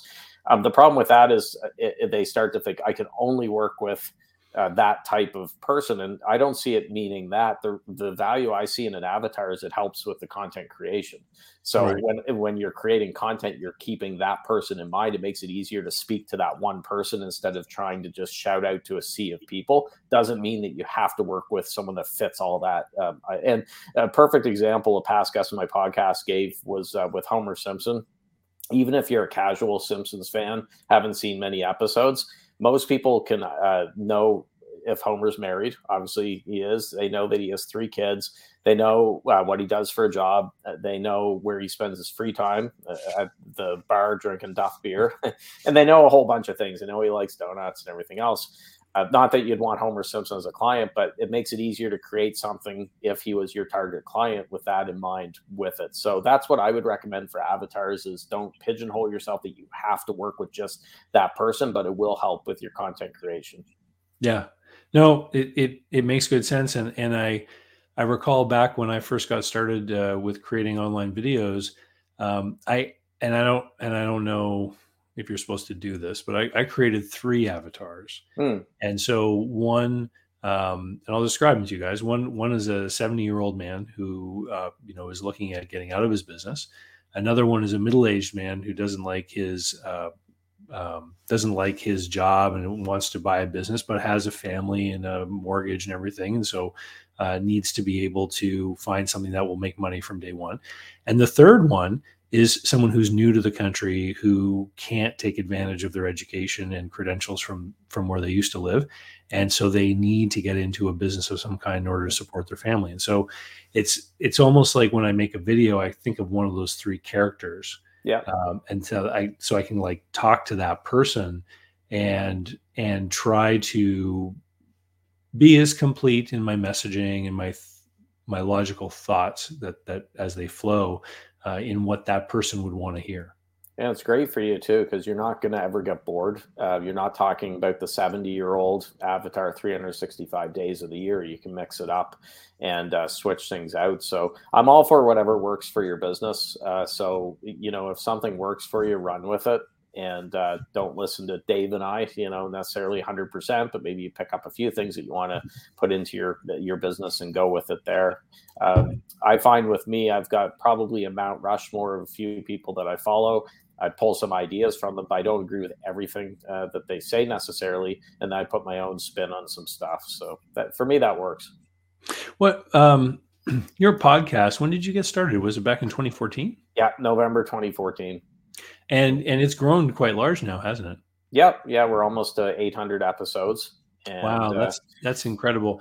And mm. and and um, you know what? I, I guess for anyone out there who is who is interested in any kind of business that would involve that kind of content creation, what what where would you point people to to kind of start off, or or how maybe is it different today than it was back then? For podcasting, yeah. Uh, you know, it's funny when I started my podcast in 2014. I probably talked to you about this uh, back then, but um, I thought I was late to the party. I, I said, oh man, because uh, I learned from uh, John Lee Dumas and Kate uh, with Podcasters Paradise. Of course, uh, John has had and still has uh, Entrepreneur on Fire, and I think he started in 2012. And I thought, oh man, I said, wish I just had started in 2012. I'm way too late for this, but I will get her going and see what happens. Now I have people saying to me, well, yeah, Mark, it's easy for you to talk about podcasting and get clients from it, success and stuff, but you've been at it since 2014.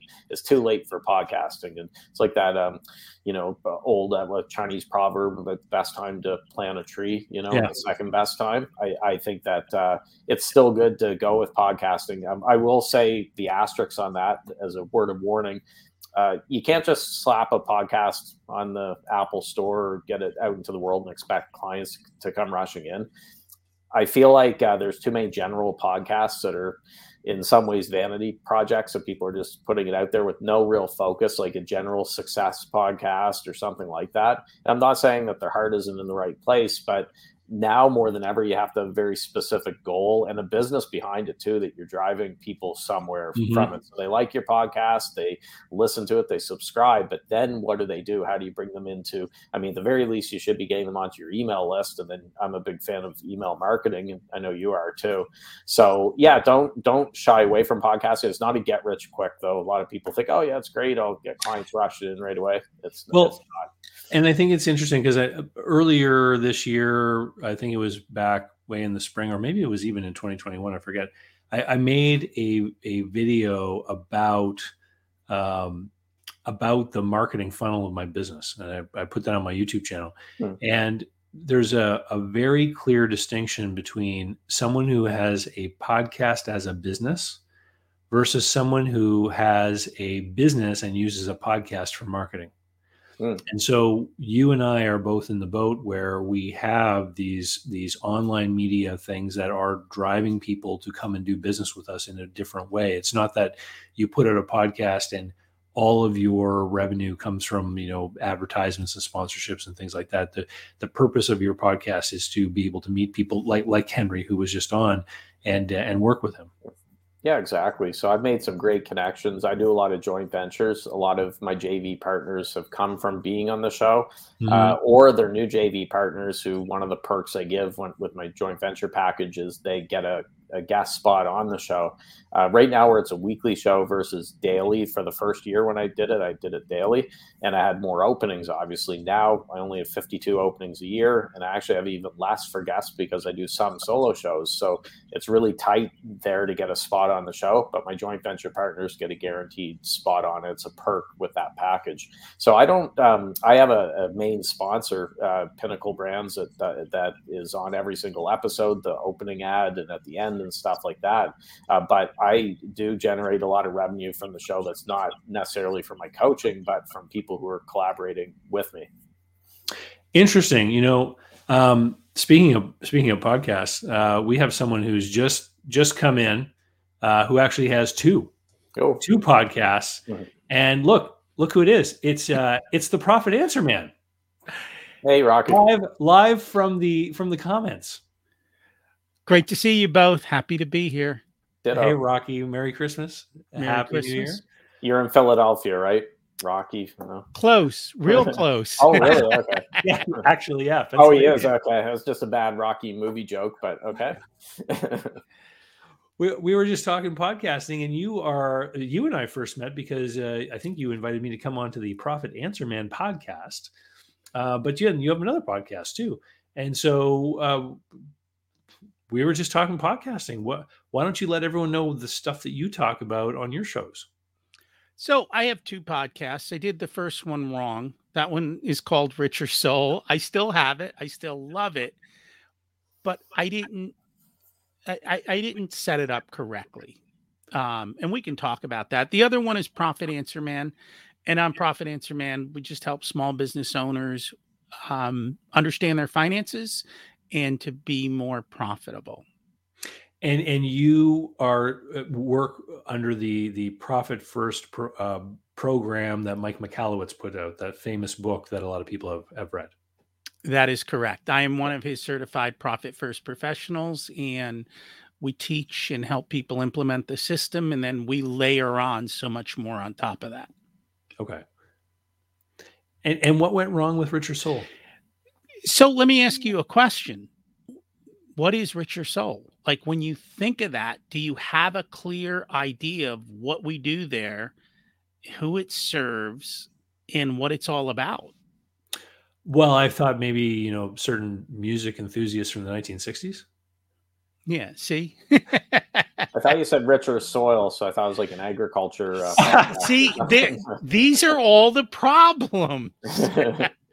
it wasn't clear in in the branding what we did and who we talked to and who it was for. And and i think that created an issue. Um now once you get on the show you do but honestly it's been it's been quite eclectic. Uh, we stay in in major themes but it is still eclectic. I still have fun. I still do it because it allows me to meet people who would never give me an hour of their time who charge tons of money for an hour of their time but they come and they chat with me they send me their books and it it creates great conversations great relationships and so forth. See i've listened to it many times and for everyone for everyone who wants to know it, it's it's basically what you know it you you you try to tackle that existential issue of, of what to do to make your life feel fulfilling and happy beyond the success of business and money. Correct.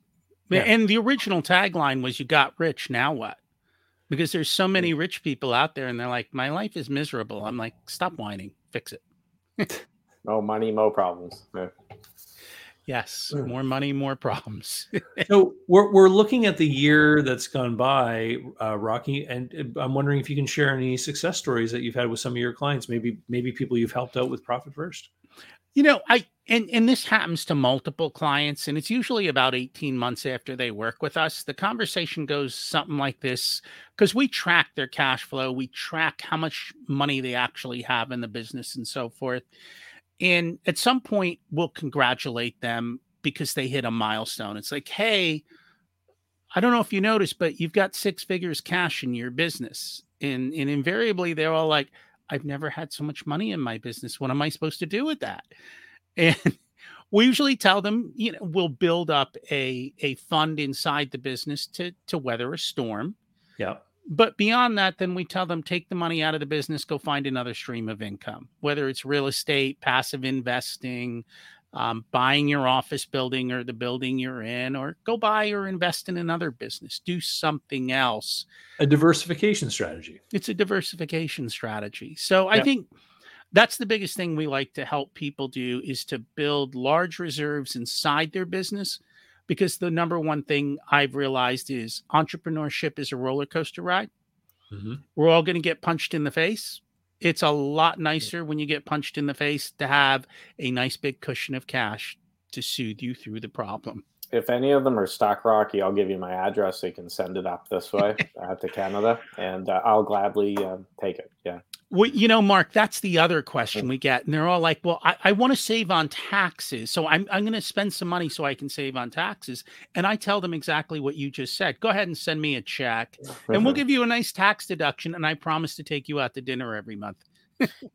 Beef. I, am gonna skip out because I want. I don't want to take up your guys' time. I'll tell a really quick uh, tip and story. I did not come up with this, but just reminded me, Rocky, when you said it. If anyone's ever struggling with getting something done, like let's say writing a book, and they just can't seem to do it, um, one of the best strategies I heard is uh, you choose a cause, or maybe it's a politician or something that you absolutely detest.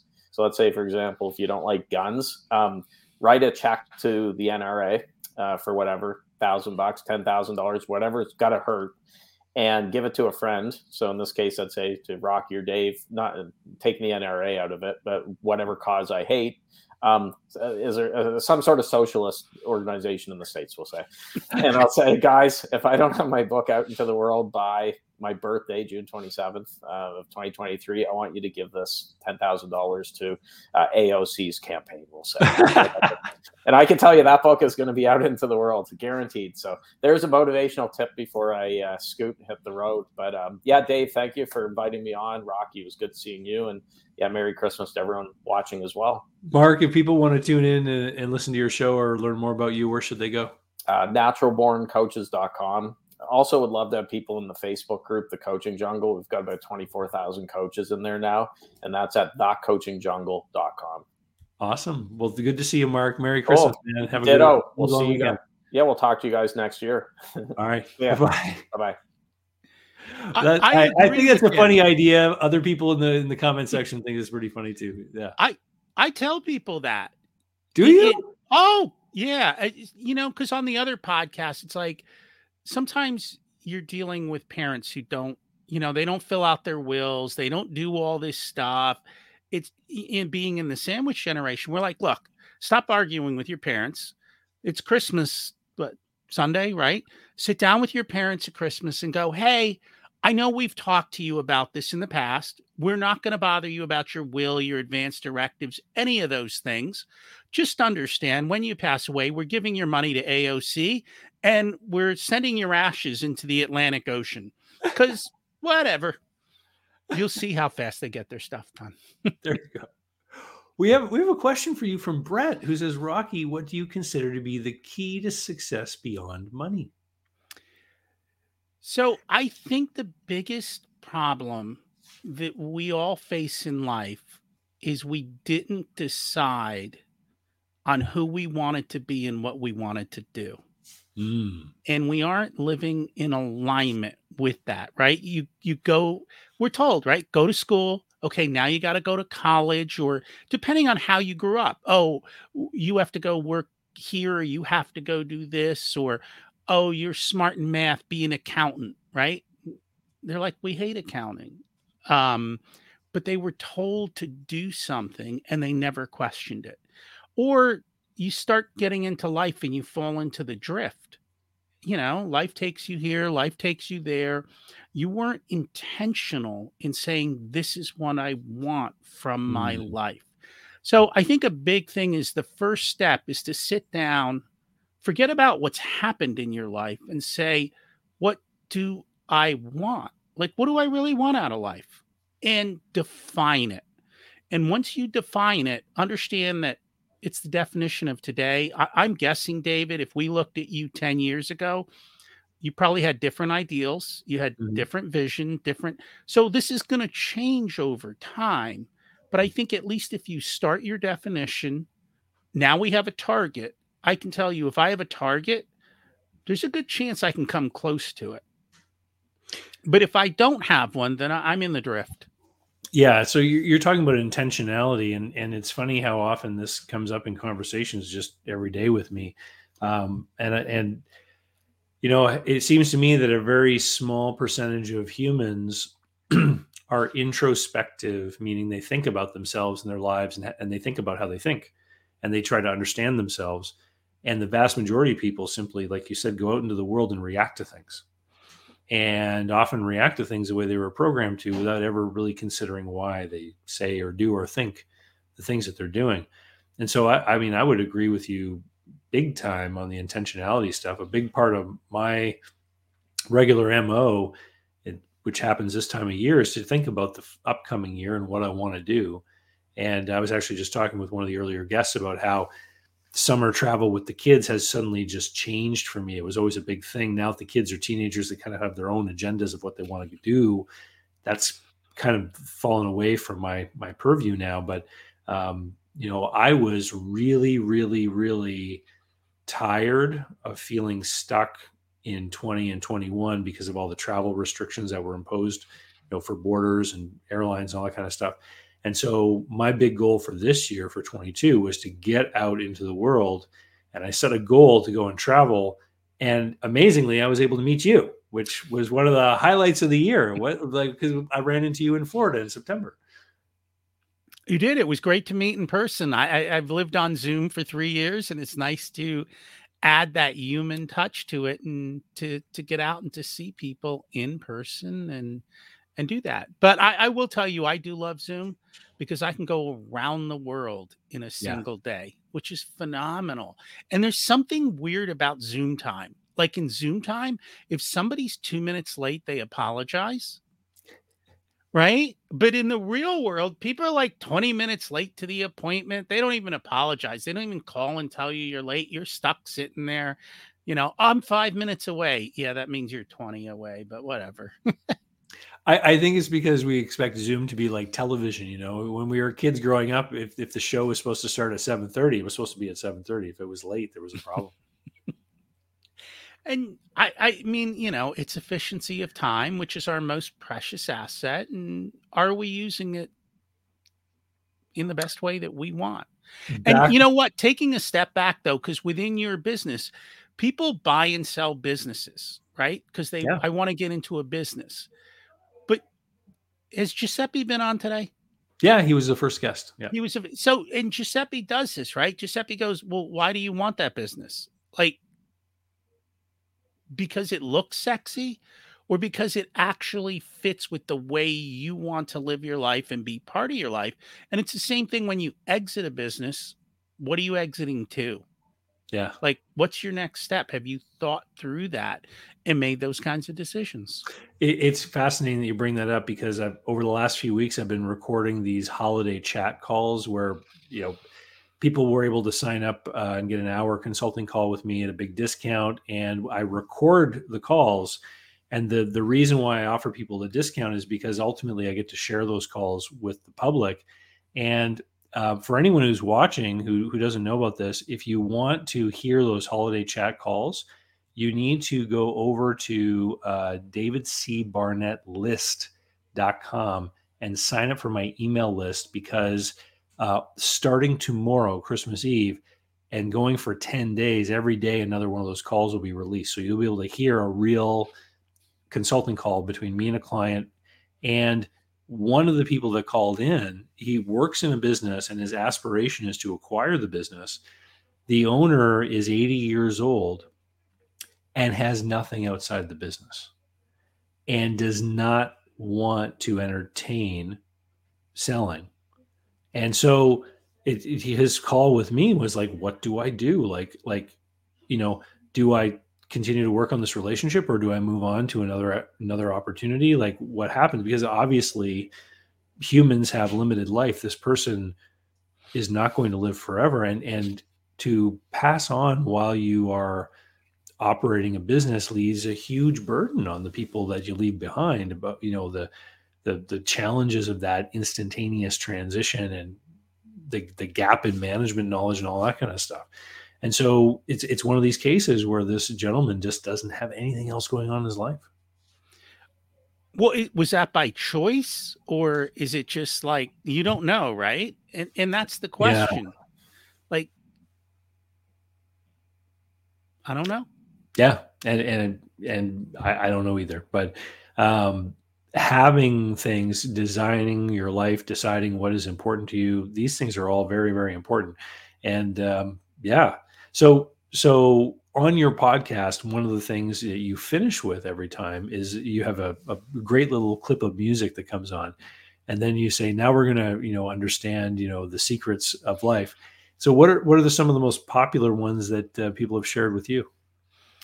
I I think um, having an abundant mindset, yeah, is one of the biggest things. Is practicing gratitude. Like all they go together: abundance, gratitude, uh, meditation, kind of within that theme of things, is one of the biggest things. And one of the other questions I ask is, you know, what do you tell an 18 year old?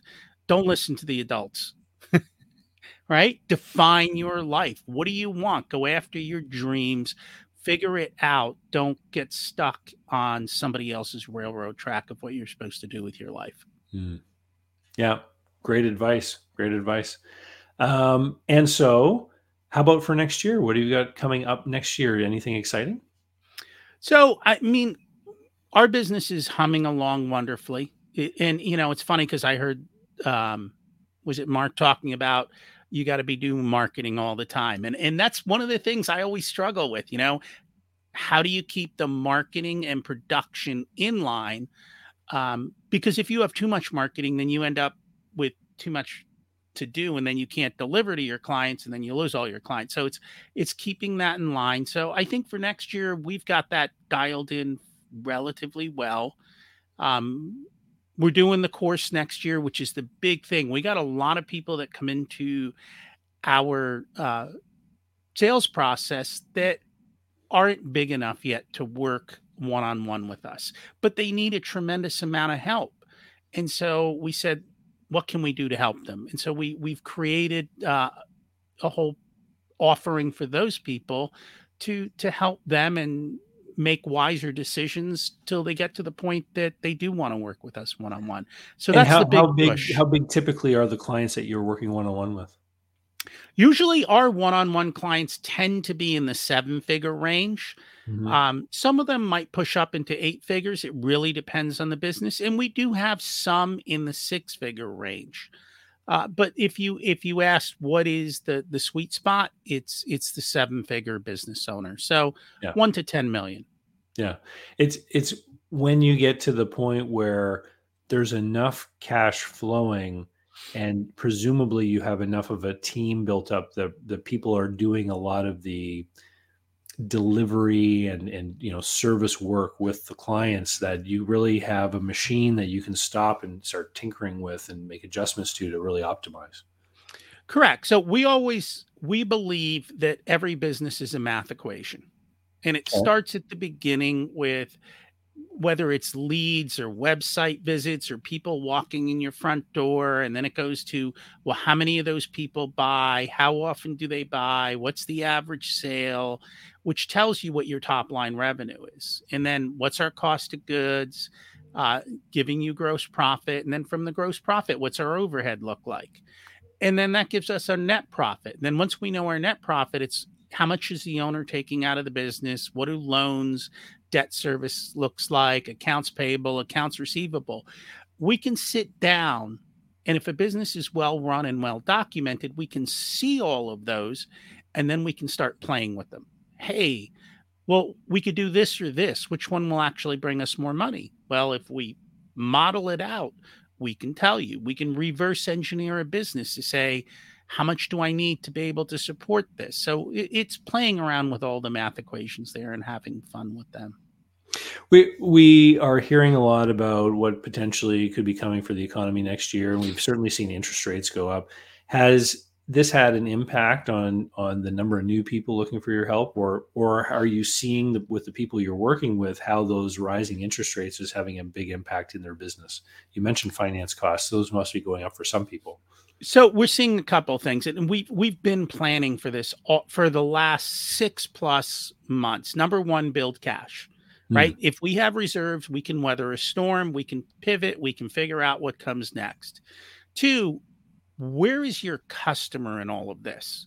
So the conversation this morning was our customers are looking at their stock accounts, not being comfortable, not willing to buy from us. So it's also them. What's happening in the economy beyond your business that is affecting those customers? How will a slowdown affect them? There are some businesses, right? The dollar store is going to go through the roof if we go into a recession. Walmart's going to do well. Certain midline stores may may suffer, right? But your luxury brands will probably do okay depending on on who their clientele are. So Mm. I think it's understanding all of those. So yes, we are pivoting through all that. We find for us we're not worried about next year because usually when businesses start to struggle with cash flow, they are more open to change and getting help. So we assume next year our our uh, opportunities will go up. COVID helped us in the sense that it it brought more people to us who said, "I've been struggling for too long. This is my wake up call." I always thought I could sell my way out of it. Not always. and so it does, but it's better to prepare and be over prepared and remove as much risk as you can so that when it happens and it's going something's going to happen right for the 80 year old business owner it might be health right for somebody else it might be a divorce for somebody else it just might be the economy i don't know what's going to happen but life happens let's prepare for it Yeah, this is. um I made I made a video earlier this year about business, and it, it was titled something like "You don't know what's going to get you, uh, you don't know what's going to come up." But we know that there are things that happen, and the whole idea about being prepared for anything. It's funny because I remember there was this funny TV commercial that used to be on. Uh, I think it was from the emergencies measure branch of the British Columbia government or something, and they were advertising how to be prepared for a zombie apocalypse. And and the reason why is that they they would have all this stuff about you should do this to get ready for zombies, you should do this to get ready for zombies. And the whole thing was because if you're ready for zombies, you're ready for anything. Mhm. Right? Fires, floods, earthquakes, what have you, right? And um and that is the key, right? Is is to be prepared. And in the business, we were talking earlier today about profitability. You were making some comments when we were talking about how a business needs to make money. Not only does a business need to make money, a business needs to become more resilient and stronger over time. And, you know, at, at the risk of losing some people by throwing out some some accounting terminology here, you know, you need a stronger and stronger balance sheet over time so that you have the a better and better foundation that you can fall back on and that means over the course of time, you want to reduce your debts, you want to increase your cash reserves, you want to do all those things that makes you more and more resilient over time. Uh, a business that just gets by eventually will meet something that causes it to close. It will. Unfortunately, most people don't look at the balance sheet. Mm. And on top of that, when you run the balance sheet, everyone looks at it as a static piece of paper at a static piece of time. And that's the wrong way to look at a balance sheet. We look at balance sheets month to month over a period of time to see what changed. And the problem with that is it's like finding where's Waldo in the picture? Like, you know, where did the change happen? What what changed? And it, it takes, I think, a little bit of discernment and understanding to figure out how to watch the change in the balance sheet, understand what caused it, and was it good or was it bad? Mm. And and that is not easy. And if it's an error or not. Well, there's errors all the time. Bookkeeping, like I you just we assume that there are errors. All we're looking for is directional accuracy and that we're about 80% of the way there. This is why I do something very different. So with Profit First, it's bank account based. Right. I actually every month I have my my business owners read me their bank balances. Because number one, they know then that I'm holding them accountable and I'm watching it. Well, I track their cash in real time because the books could be fudged. They could have problems. They could be inaccurate. They could be untimely but I can track your accounts and I go, what happened to your profit? Why are you off 30,000 this month? Oh, you took money out of the business. Did you tell me you were going to do that? What'd you Mm. spend it on? Was it useful? You know, or I can see the tax payments. We can see how these things are going on. We can see the changes over time. And I, I just find that to be much better because unfortunately, if your bookkeepers keep creating fraud, I wouldn't catch that. But if I watch your bank balances, I'm like, hey, what happened to that hundred thousand dollars that you had before? And and so for those who don't know, in the Profit First system, you create multiple bank accounts, each with a different purpose. And so if the this is what allows you to kind of have that because because I've I've often said, you know, if you just run a business by looking at the bank balance, you're going to miss out on these potential liabilities that aren't even recorded on the on the balance sheet, like your upcoming tax bill for the year that isn't complete yet. It, that doesn't appear anywhere until the end of the year. But in this system, you keep setting aside money every month for that bill so that when the liability does come due, you've got it. And so by looking at that balance, you can see the preparation for the bill that has yet to come due. Correct. And we can tell if they spent something they shouldn't have on something they shouldn't have. Yeah. And, and so, and how do people react when they've been caught with their hand in their own cookie jar? Usually it's it's a couple of things. They did it intentionally. And Okay. so So remember we're they're defensive about it. They're like, it's my money, Brock. No, no, no, no, Oh. no, not at all like that. Um, usually it's they're like, oh yeah, I bought another property, so I needed the money for 90 days. So we bought the property, I took the money out for 90 days, and then we're gonna put it back in once we refi or we do that. So there's intentionality like that. Okay. Sometimes it's I was short for payroll. Okay. Now we have an operating expense problem. So now let's address that and talk through it and let's fix that because now you got an early warning sign that that was the problem. And then I've got other people who are like, well, I can't touch that money or Rocky will yell at me. And so it's an accountability, right? They know enough to say, I can't do that. Like it's it's it keeps them honest to themselves. That that's great. And and so do you typically find that people who you are working with will spend a period of tenure with you and then they're off on their own or do you have some people that have been with you for for a long haul? We have people with us for the long haul. I mean, let me ask you a question. If if oh, what's his name keeps firing people? Uh who's the guy who owns Twitter? Uh Elon. Mr. Musk, yes. Mr. Musk. If he fires his CFO, is he going to hire another one? Well, I don't know with him actually. I, I, I, I, assure you, he will hire another CFO. Nobody fire no no large company fires their CFO and doesn't plan on replacing them. So clients will leave me because they take on the role themselves, or they have grown to the size that they now bring somebody in house because we work virtually in most businesses in that seven figure range don't need somebody 24 7 right? They they need a little bit of guidance every month hey here's what we need to do. Here's how we're going to act. Okay goodbye. I'm going to go do my work now. Leave me alone. And so for most companies that's what it is. This this has been great. It's been great having you on here. What uh so you know you mentioned the course that's coming up for next year. What what other changes or, or things have been going on for for you in in your business? So i'm a big fan of the 12 week year.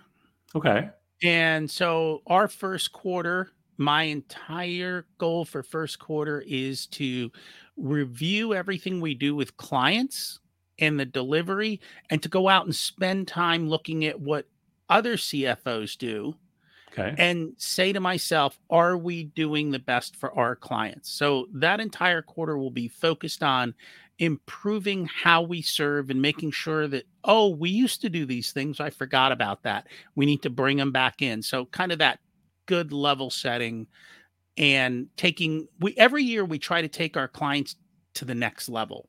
So, what can I do this quarter to do that? Second quarter, the biggest thing we always talk about is taxes. Everybody hates paying taxes.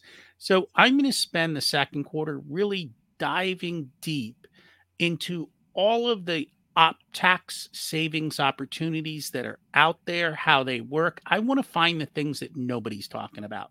Right. I want to find the things that everybody's missing. And I want to I want to really kind of dive into that so that I can better advise my clients how to appropriately save on taxes. We don't want taxes to wag the dog. We mm. want to be profitable and the, and the, the benefit or the, the downfall of highly profitable businesses is they pay taxes.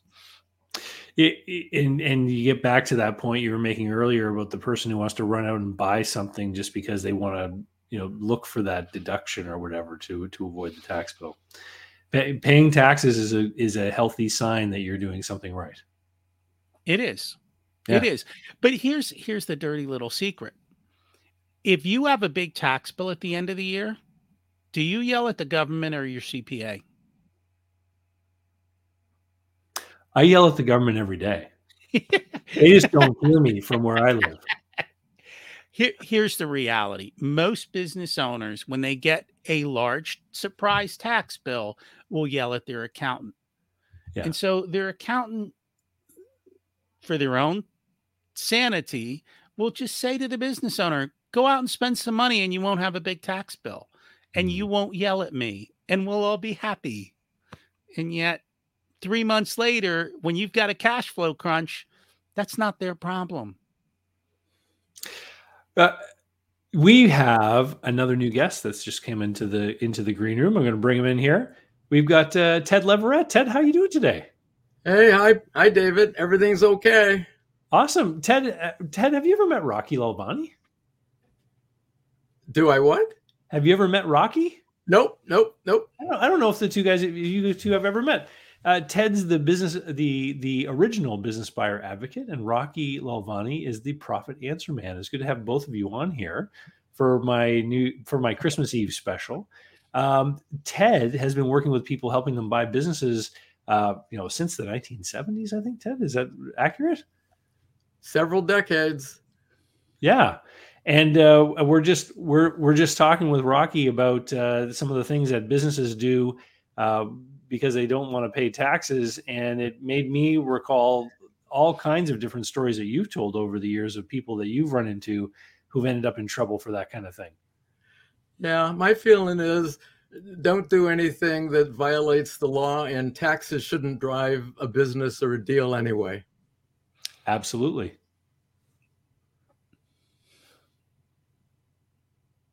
And so, Ted, you've had a pretty exciting year. We've been looking back at 2022.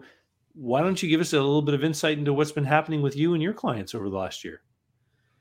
Well, I think the, the most important thing that we really drilled home was the idea that employee talent is what drives cash flow. And mm-hmm. it doesn't matter the kind of company, doesn't matter the size of the company. And, and the reason I say that is so many people looking to buy businesses and people who own businesses, they're looking at, well, tax returns and profit. And this last couple of years has taught us a few things. For example, in 2021, it was really a good year uh, for yeah. me and most people in our industry lots of sellers were selling for record prices. Buyers were happy, even if they were overpaying. 22, it kind of began that way, but over the last few months, because of what we see in the news, that sentiment has changed big time. Now there's a lot of focus on the risks, the deal making slowing down, the values are the values are going down, not necessarily the pricing. And the problem with that is the buyers are coming late to the party and they don't know the values are going down. This is really delightful for sellers, right? Yeah, because pe- the sellers are trying to hold on to the prior prices, and and what uh, what I've seen is that you know sellers are ignoring the fact that uh, finance costs have all gone up. They seem oblivious to that. Well, the other people getting nervous are the lenders, big time. Yeah there's, there's lots of deals are cratering. They're just dying on the sidelines. But you know what? There's still lots of opportunity. The sellers just have to price it to sell it. And and so have you had um, you know you're talking about how sellers or sorry buyers coming sort of late in 22 or kind of late to the game. Have you had some successes with some of the people you've been working with? Yeah, yeah.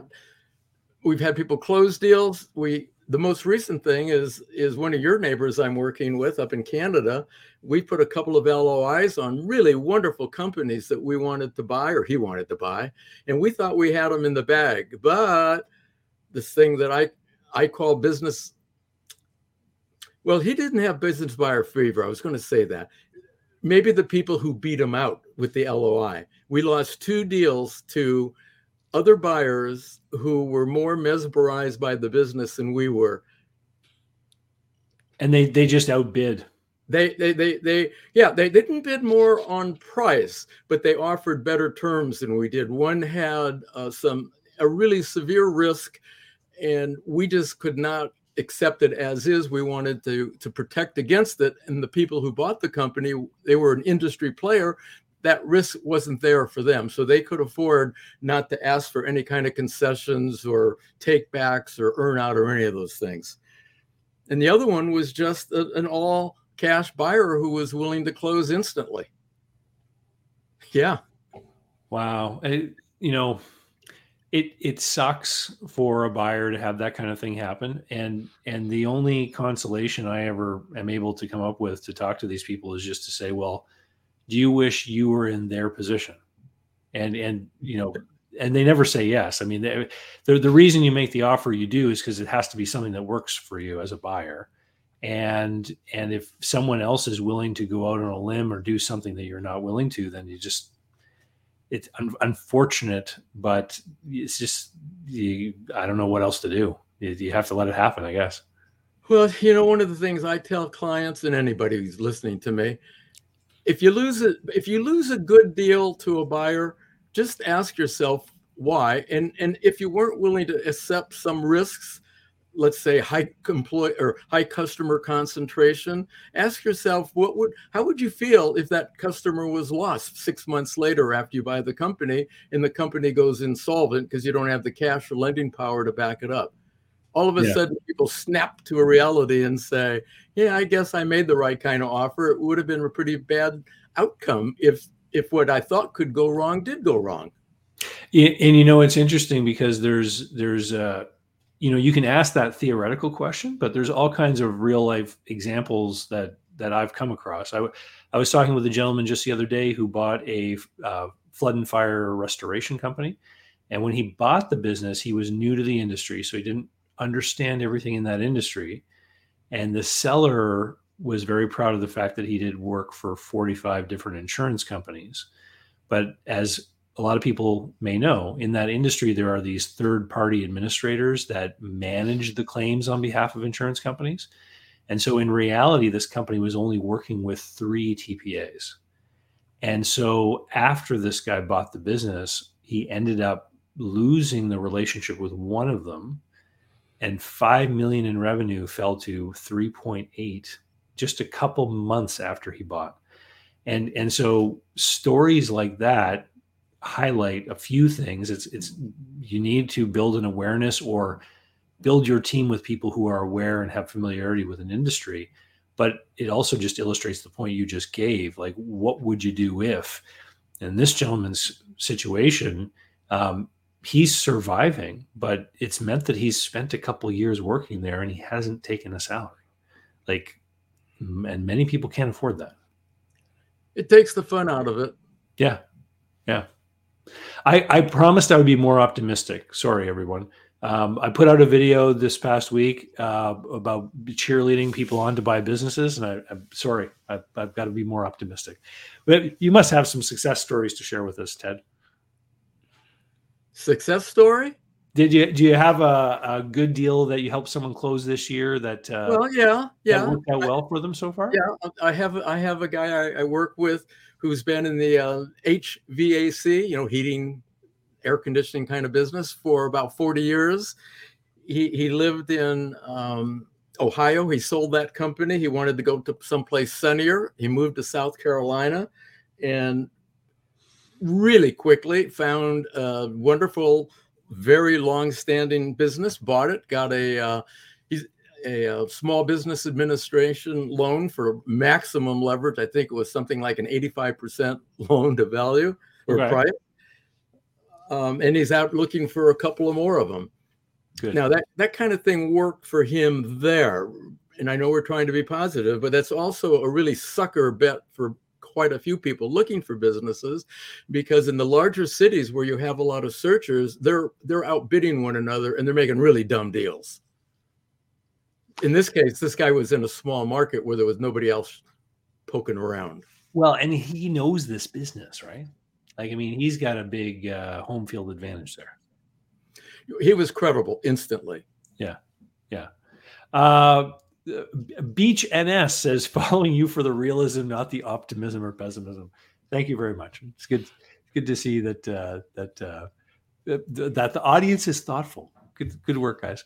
Um, this is okay. So, so uh, what else is going on, Ted? You know, we had somebody actually. I want to get your opinion on this because I passed this question because I knew that you'd be coming on. Uh, Billy was asking earlier if if it's possible for us, you know, Billy's asking what are the top five businesses to acquire in 2023.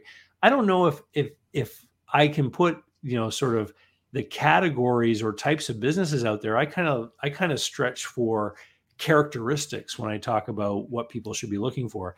Do you have any uh, thoughts about what some of the best kinds of businesses might be here in the year coming up? Yeah, because it relates to where the biggest risk is. The biggest risk in 2023 is going to be the employees. If you're looking at the headlines, major problems. Look at with employees. Hey, look at Elon Musk. Here's a guy who people thought was a genius, and he's fallen flat on his face because he misjudged the employees. So what could have been and maybe was an okay company is now turned into what? A money pit. Period. Well, that, that's So- happening in small and mid-sized businesses. When these buyers don't investigate the employees before making a binding offer, well, then they get blindsided. They they don't know what they're getting. If they can interview, and that's what I tell my clients to do interview employees between the LOI, but before the binding contract. You can learn from the employees the truth about the company, number one, and you can also get all sorts of ideas about their commitment, their motivation. They'll tell you who the deadwood is.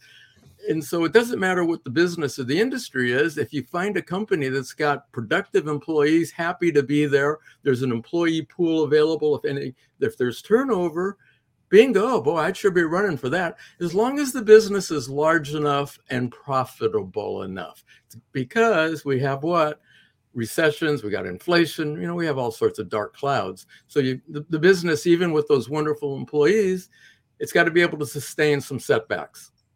Yeah. Larger and more profitable is better. You think that uh, 2023, if if we do end up with what some people are calling for a recessionary time, there could be more people looking for work. Doesn't that not bode well for employers to be able to to get good employees if they have to do turnover? Talk to just about anybody in business right now, and they say one of their number one challenges is they cannot get those employees. And so right. when they're laid off, who gets laid off first? The worst employees. So I'm not sure I'd be too eager to go out and hire, you know, the deadwood. Great point. Great point. this is why I say happy employees because they fuel the cash flow. Bigger business, if it's not bigger, then it needs to be more profitable than its competitors to handle the. Hey, there are going to be bumps and grinds. So what? As long as the business can, can sustain cash flow, even if it dips a bit, you got a winner. And guess what? The weaklings will go out of business. Absolutely. It's true. It's happy, it's happy days for the remainder.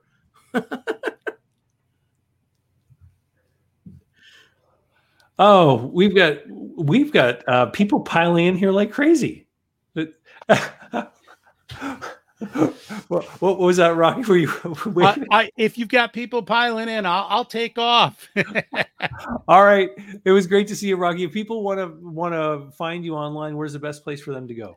Uh, podcast is Profit Answer Man. The website is Profit Comes First. Best place to find me, and you know everything Ted said right on the money you got to look at the employees because that's who creates your cash flow. And if you don't have cash flow up front, you got a problem. But as he said, you know, if you've got cash now and all your competitors start to go out of business, you can buy them up for pennies if you've got plenty of cash sitting on the sidelines. And Absolutely. this is when people take over the market. When everyone else is running, you got to be buying. Wise words, wise words. Great to see you, Rocky. Great, Have a great seeing day. you too. All right. Bye bye. And let me bring in our next guest. It's Mike from Exit Oasis. Mike, uh, have you ever met Ted? You know, Ted, I don't know if we've ever met face to face. We've also we've we've obviously communicated online frequently, but uh, I, I don't know that we've ever met before. Oh, we've known each other for a long time, David. I've I've I've sent people to one of the courses that he runs, and he's sent people to some of my books. So we're we're, we're not exactly in the same niche, but we're working with the same kind of businesses. Yeah, well, it's funny that we're we're talking about employees and and we're talking about all this kind of stuff. Mike, Mike, I know when in your discussion with uh, with business owners, and you run ExitOasis.com you talk with a lot of people about all sorts of things in their businesses and employees and turnover and and it's probably one of the big topics you talk about. Oh it's a, uh, a, a, multiple times a month it's a it's a deep topic of conversation. It's a pain point right? It's uh and it it's a change i think that those of us who've been in business for a, for a while are have seen in just the last 5 or 10 years right? Just a a, a dramatic change in that uh, that scale of employee to employer and where the uh, where the power is there. David, this yeah. week, this week, actually yesterday, I went online and I typed in employees, and I wanted to see what came up. I I copied the. Uh, and I'm going to do a podcast on this. I copied the uh, links to the first five zero articles about employees. Of those, two were positive, 48 were negative. from every kind of angle, from turnover to quiet quitting to sabotaging the companies. Employees, number one risk for 2023. I've seen I've seen a lot of people talking about this quiet quitting uh, hashtag, and it I find it mind boggling. I don't I it is so foreign to me. You know, like everything that I've ever been taught by my elders growing up as a kid and and my parents and all the you know formative first bosses I ever had as a kid. You know, it it was always this reinforced idea that if you make your best efforts and you go looking for an opportunity to do more and you demonstrate that you're inquisitive and you and you want to learn and you want to do then more and more opportunities will open and this you know this better pathway will open up before you. And and to have people openly talking about conspiring to not do as much as you know to do the minimum i mean i've we've all met those people in our in the workplace growing up and the different things that we've done in our lives. And to your point ted those are always the first people that get cut right? Yep. I mean i can't see how this is something people are aspiring to. It's just mind-boggling to me. It's a I, it's a direct result of the distance, right, and, and the uh, work from home, and and these uh, uh, the new dynamics that are set up that just keep it from uh, from that management by walking around from working the way it used to. Do you think that's it? Just the lack of proximity that people are developing these different attitudes because they are not in the same s- sphere of space anymore. Well, I guess I look at it from an owner's perspective. And what is it about your systems and management that allow someone to do this? Right? I mean, there there has to be a certain amount of uh, um, I don't want to call it laziness, but uh, distance between you and measurement of results for this to be a possibility for a for an employee that you uh, that you employ, doesn't it? Yeah, I would agree. And and I remember during the I think it was 2020 or 2021 during the time when when even more people were working from home, there was a, a news article about a fellow who managed to get two different jobs and worked them both at the same time. Sure. And he was he was doing two different full-time jobs from home and collecting two paychecks, right? And and that, that was one of the things that I thought of is they must not be watching very closely what what this person is doing. Yeah, I, I think that's true. Yep, Ted. Well, one of the things that causes me to follow Mike Finger is he's constantly driving home this idea seek quality and develop it. Because if you expect to sell your business, you've got to be able to show that. Hmm. Well, the employees are a large part of that. Owners Absolutely. need to pay more attention. It's true. We have an interesting question here from a viewer. It says, do you see a benefit in making your employees a share offer to retain the right ones, so making them part owner? I guess is the is the gist of the question. What do you think, Ted? Me? I think you better talk to a lawyer because if you give somebody 1% of the company and you want to fire them, or for some reason they become disgruntled, and you later want to sell your company, finance your company, whatever, a minority owner, even 1%, can throw a wrench into whatever you have in mind. So if you like being hostage to people, sell a minority share. You know, it's it's it's an interesting question, David. My first job, um, about a year or two into it, the owner uh, gifted me stock, and it was pretty cool. You still have it? Uh, I, I was going to say it was pretty cool for a couple minutes, and and then I realized that the only value I would ever see from that stock is when I quit, and he was obligated to buy me out at a preset price. So I mean, it, it it's one of those concepts that I think uh, can be effective. I, I, felt better as one of a handful of employee owners, uh, but the truth of the matter was was a little different in terms of what the actual benefit was to me uh, long term. So it, it, can it work? I think it can work. I, I have uh, clients I work with who have implemented it and seen a higher level of buy-in from those employees, seen that transition from employee to owner, you know, have an impact on how they approach their work and how they approach the business. So I think conceptually it's a great idea, but to Ted's point, the devil's in the details there. I um I I actually have had this question asked of me many times, and I think that one of the it, it's projection to a certain degree on the part of entrepreneurs to think that other people value the same things that business owners value, and business owners value owning stock and being an owner, and you might assume that other people would value that too. But what we know is that the vast majority of people would rather sell their time to an employer and get a paycheck, right? Um, and so, I've uh, to echo Ted as well. You have to think about all the different possibilities of what may or may not happen. And so i will ask people sometimes if they say, "Should I give my employees stock?" And I'll say, "Well, what if you fire them? Or they get to keep it? Are they are they going to be these shareholders just like you, an investor in the company that's not there anymore? You know, what happens if you want to sell? Like you, you would have to have, and, and we're not talking about a marketable security where someone can just go and sell it to somebody else. There's all kinds of laws that have to be considered about who can be a buyer or seller of this stuff. And your agreement has to contemplate every potential iteration of what might happen.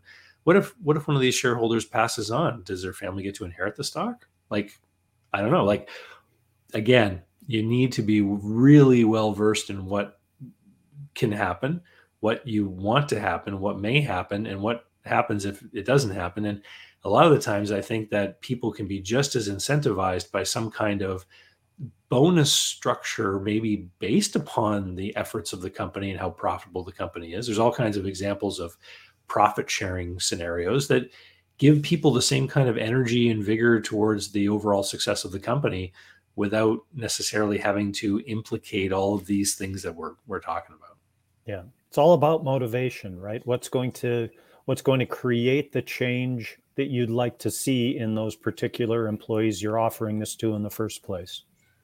Anyway think about this. If they're employees they're employees. If they want to own a business they'd be out there trying to own a business or start one so keep in mind, they are employees and trying to elevate them into something else. You know, working, and David knows this, when we're looking at people wanting to buy a business, almost nobody puts money at the top of the reason why they want to buy a business. They just want more job security so they can know they can start building financial security. And so if you can offer them a twofer, a more happy job environment, and as David says, profit sharing or some other way to share in the financial, you don't have to give up anything. And they will they will work harder because guess what? They're getting what they want. Mm. yeah. And and you know i've i've always I've, I've also challenged people before when they say should i give stock to someone i'll say well does it make sense to give it to them? If you want them to really feel invested in the business maybe you should offer to sell them some stock and now see if they're really interested in writing a check. Because that again would be a completely different mindset and position for that employee to make. Um, you know, at the same time, there have been cases, of course, where groups of employees, you know, you have a company, three or four people in that company come together and say, we'd like to buy the business. I think that's a little bit different. You know, they're they're creating the momentum of that. You know, they're coming together as a team. They're going to create a new partnership and acquire that business. And uh, there's an example here locally of a, a chain of car dealerships that are employee owned. And but it's not all the employees. It's it's a, a group of people who have a certain level of sophistication who you know are real business people that are looking at this as an investment. And they look at it separately i think than the work they do day to day too. Yeah that's a great point. I, again what are you trying to inspire in these people? What what behavior are you trying to change? And unfortunately it, it, that ownership piece can create the exact opposite outcome that you want if it's if it's not what motivates the employee. Uh, we have a couple of uh, people who've piled in here. Look, look who it is! It's Joel Libava. It's it's uh, the franchise king is wishing us uh, happy holidays from the franchise kingdom. Good to see you, Joel, uh, for popping in. Thanks for popping in. Um, Billy was following up with would bonuses based on profits be a better option? I think I think we've just covered that. I know uh, even for a big business like my sister-in-law used to be a flight attendant for uh, a big airline that had a profit sharing arrangement and she looked forward to the quarterly packages that she used to get, which would have all the details of the performance of the company and, and her check would be in there. And she, you know, that was highly motivating for her. Um, follow up here from Fubar Temp says, as a manager, quiet quitting makes sense to me because I'm asking an employee to solve a specific problem.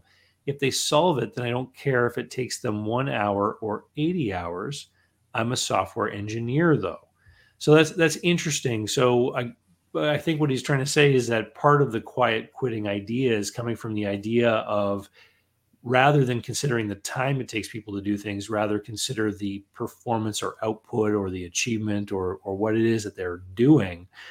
It, it's interesting because in my different roles as an employee over the course of time, Uh, I've always been in sales, which is a highly measurable kind of role to be in, right? You know, what was the performance? How much did David sell? And so you've got people who are doing work, they're hitting targets or they're not. I don't know if I've ever had a sales manager ask how many hours I worked, right? They're focused on on the output. Do you think do you think it's a matter of people trying to extend that kind of performance based attitude towards other roles that is the issue? Oh boy, I think uh, if you asked the owner, not the manager, uh, uh, from that comment, you might get a different opinion than the manager shared. Right, because the owner is going to think if they can solve that in an hour, the other 79 can be used for the next problem. Right. Elon Musk says hardcore. That means work your ass off all day. That's, that's true. That's what he wants. Think about um, it so I, I want to share something with everyone because because the three of us have something in common other than we're all excited about Christmas. Um, the three of us have something in common. All three of us are going to be speaking at an event coming up here in February, um, the the Boss Up Virtual Conference. And uh, I was wondering if you guys wouldn't mind sharing what it is that uh, that you'll be talking about. Ted, what are you going to be talking about in February? Well, I'm going to be the last speaker so I hope people are still tuned in on the two day event. I'm going to close with uh, why most people who try to buy a business don't buy a business. And it's because they don't know how to search for a business. And that's why they don't get the result.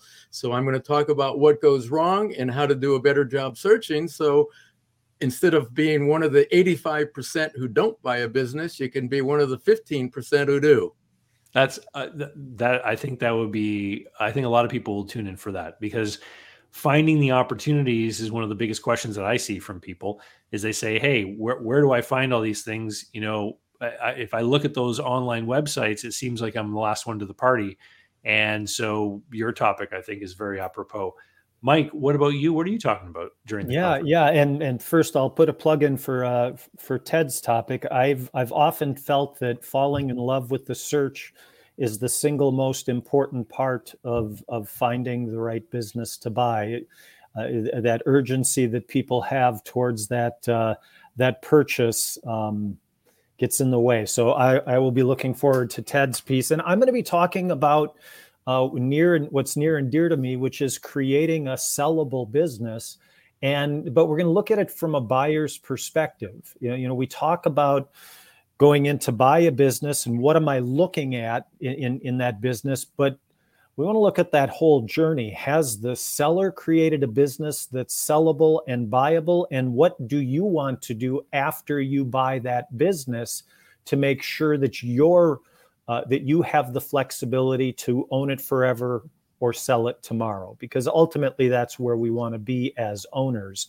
And and David you and I both know that there are people out there that buy businesses and then suddenly find themselves going wait a minute this isn't what I thought it was going to be um, and and finding their chance or their opportunity for exit is is a distance away based on the changes that need to be made. So we're going to we're going to help those who are looking to buy evaluate those businesses from a seller's perspective and then bring that perspective to the business that they they end up buying. Yeah. And and the the link for this conference is down in the show notes. I put it in there before i started today so you can find it down there. It, it's free of charge. Uh, it's being hosted by the the people at buyandsell.business.com they're the ones putting it all together. And uh, i'm going to be talking about uh, the different levels of cash flow. Quite often, people are told that a certain business type is valued at a certain multiple of cash flow. And the question I'm going to be talking about is what exact cash flow are we talking about? Because some of the measures of cash flow that people talk about and use, like seller's discretionary earnings or EBITDA or EBIT, these are what are called notional cash flow levels. They're not real cash flow levels. They're not the money that actually goes in your pocket. And so, what do you need to be thinking about when you're looking at different kinds of businesses? Because different types and categories of business warrant a different consideration when you're looking at what sort of cash flow you're measuring. So that's what I'm going to be talking about, and uh, and I think it's going to be a lot of fun. Um, and uh, there's already uh, close to 100 people registered, and it's in February. It's going to be over two days, and so I would encourage people to go and sign up if uh, if buying a business is something on your radar for the foreseeable future. Absolutely, Wait, should be wait. fun. If selling a business is in your future, because if you don't understand what the buyers are going to want and how they're thinking, it's not going to be that easy to sell. Good a good point, Ted. Yeah, yeah. And so, um, you know, what uh, what what else should we be talking about here, guys? Since we got the three of us here in the room, um, Ted, you had talked about the employee thing as being one of the big risks. What what other things are you seeing as landmines potentially for the coming year? Well, let's try to make it more positive. okay. Let what are the opportunities then? There we go. The um, I, I, created about 20 or 30 years ago an acronym called CELBS, C E L B S. Customers, employees, location, banks, and suppliers. We've already talked about employees. That's big risk, but also big opportunity if you can get a, a group of employees wanting to be successful in a company. The customers, look to them. And again, how do we do it? Well, we survey them. And if customers are delighted, if it's been low turnover, and some of the distribution businesses we've looked at recently, they sell the kinds of products where there's no reason for the customers to leave, just none. Mm. So you're going to walk in unless you try to screw up the company. You've got those customers. That's it. So if you got the employees and you got the customers, we just made C and E location you know, we had a guy on a moment ago talking about tax. A lot of businesses, Elon Musk again, have moved from high tax places to low tax places. They pick up and leave. And also the lease. The leases can be a kiss of death for buyers and sellers if landlords won't play. But if they will play ball, if it's a wonderful location, you get a great lease. That's one more on the CELs now. The bank, hey, sources of financing are not going to be easy to deal with the next couple of years. Just not, period. But if you've got a good enough business, they will finance them. Keep that in mind. All this whining and crying out there is by people who are expecting mediocrity. Businesses like David's working on and Mike's working on, if they're making money, lenders want to finance. So now we just handed the L, the, the or the, the B for the banker. And the last one, the suppliers, well, that supply chain's a mess, isn't it? And it's going to be but not in all industries and not at all times. I can tell you some some crazy things are going on with the supply chain. I I uh, I had to get a little bit of body work done to my car because of because of some rust, and so I went to the body shop and I was talking with the fellow there. They've never been busier because so many people are trying to keep 12 and 15 year old cars on the road that never would normally have been on the road and then he told me something that just blew my mind. This lady got into a fender bender with a 14 year old car, and her insurance company is paying to repair it.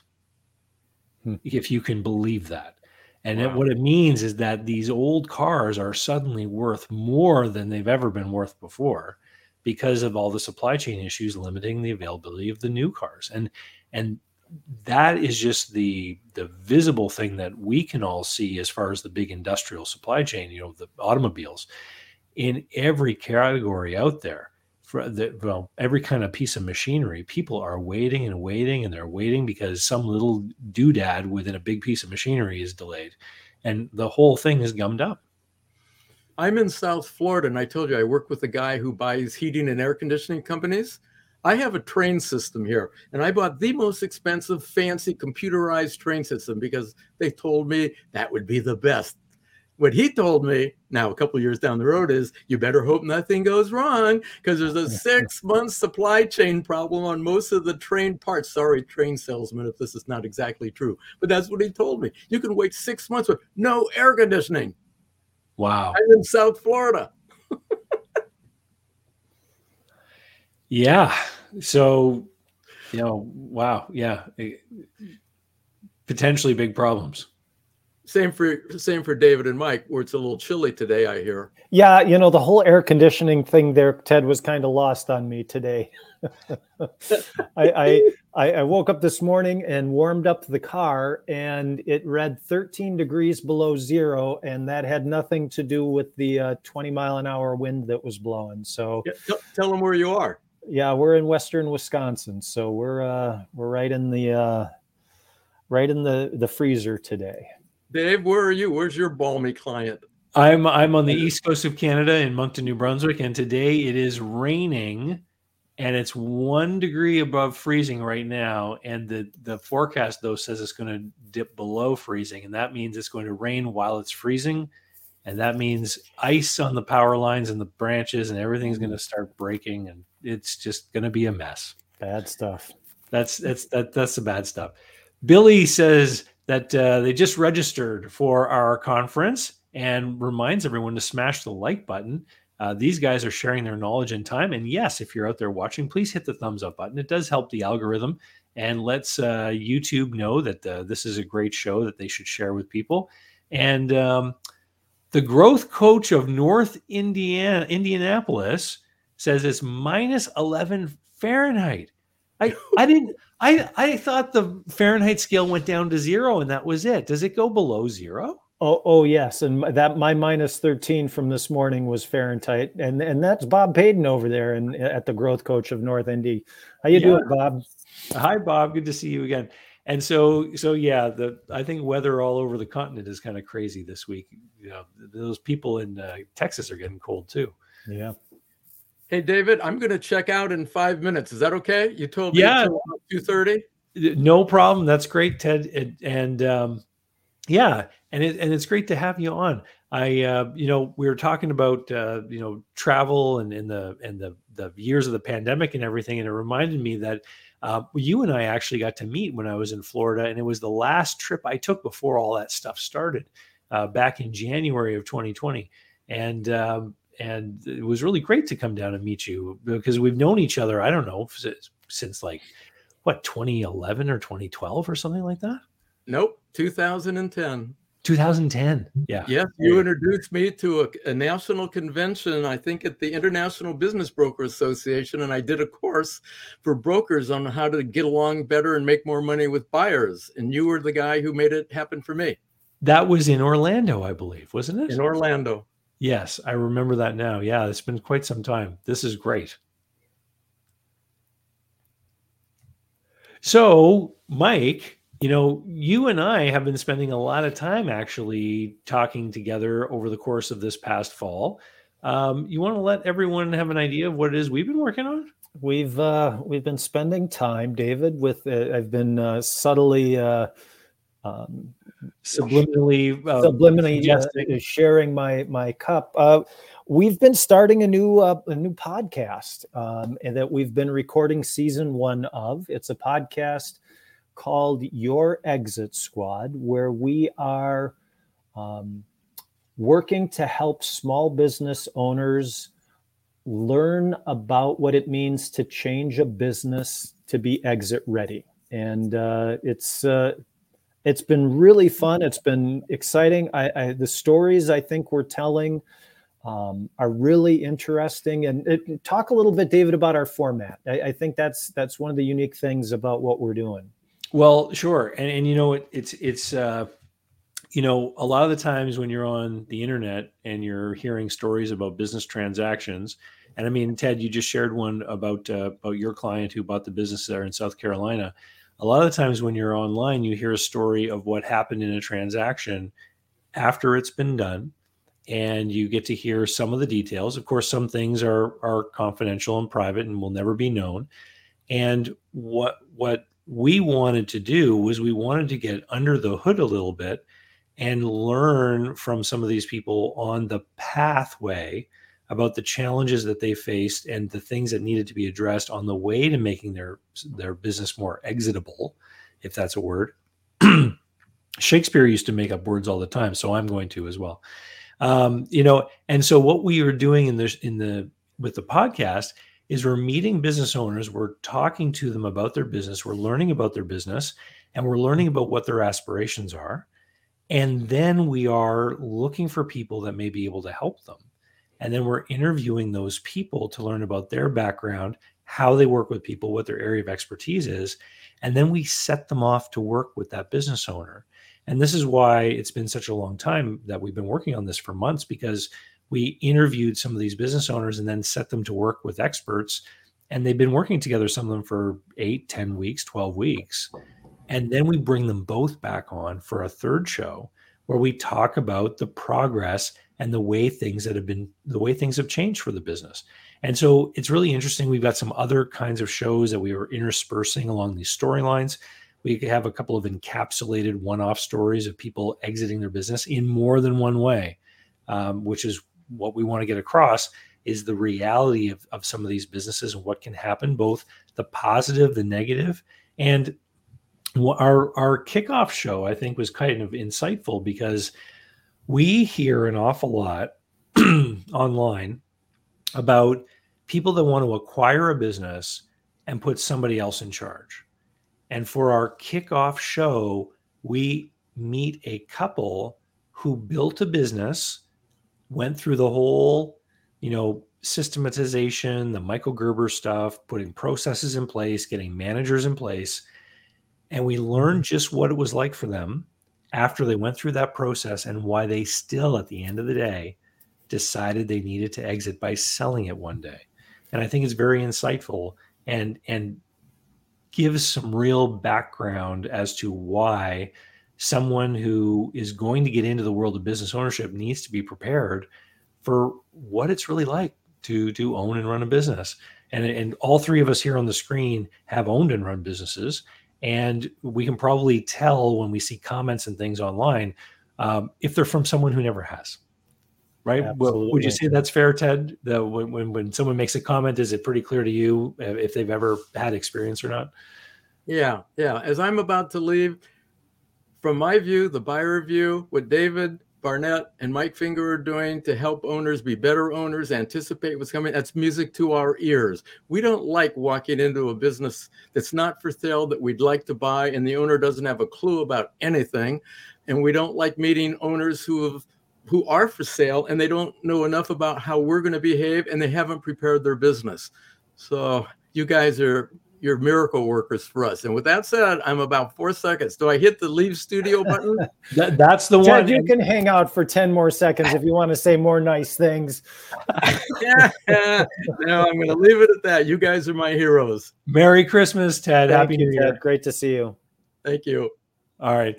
Um, yeah. So, um, so that's, so that's the format of the show. you captured it well, David. It two, two and I, a half hours in, I need, oh, Look at this. I, I think the thing that was Prepared. that's been most um, engaging for me is the decision we made up front that we didn't want to we didn't want to tell I sold my business for a hundred million dollars 18 months after I started it kind of stories. We don't we're not going to tell the 1% stories. We want to talk about the 99 cent owner re, or 99% owner reality, right?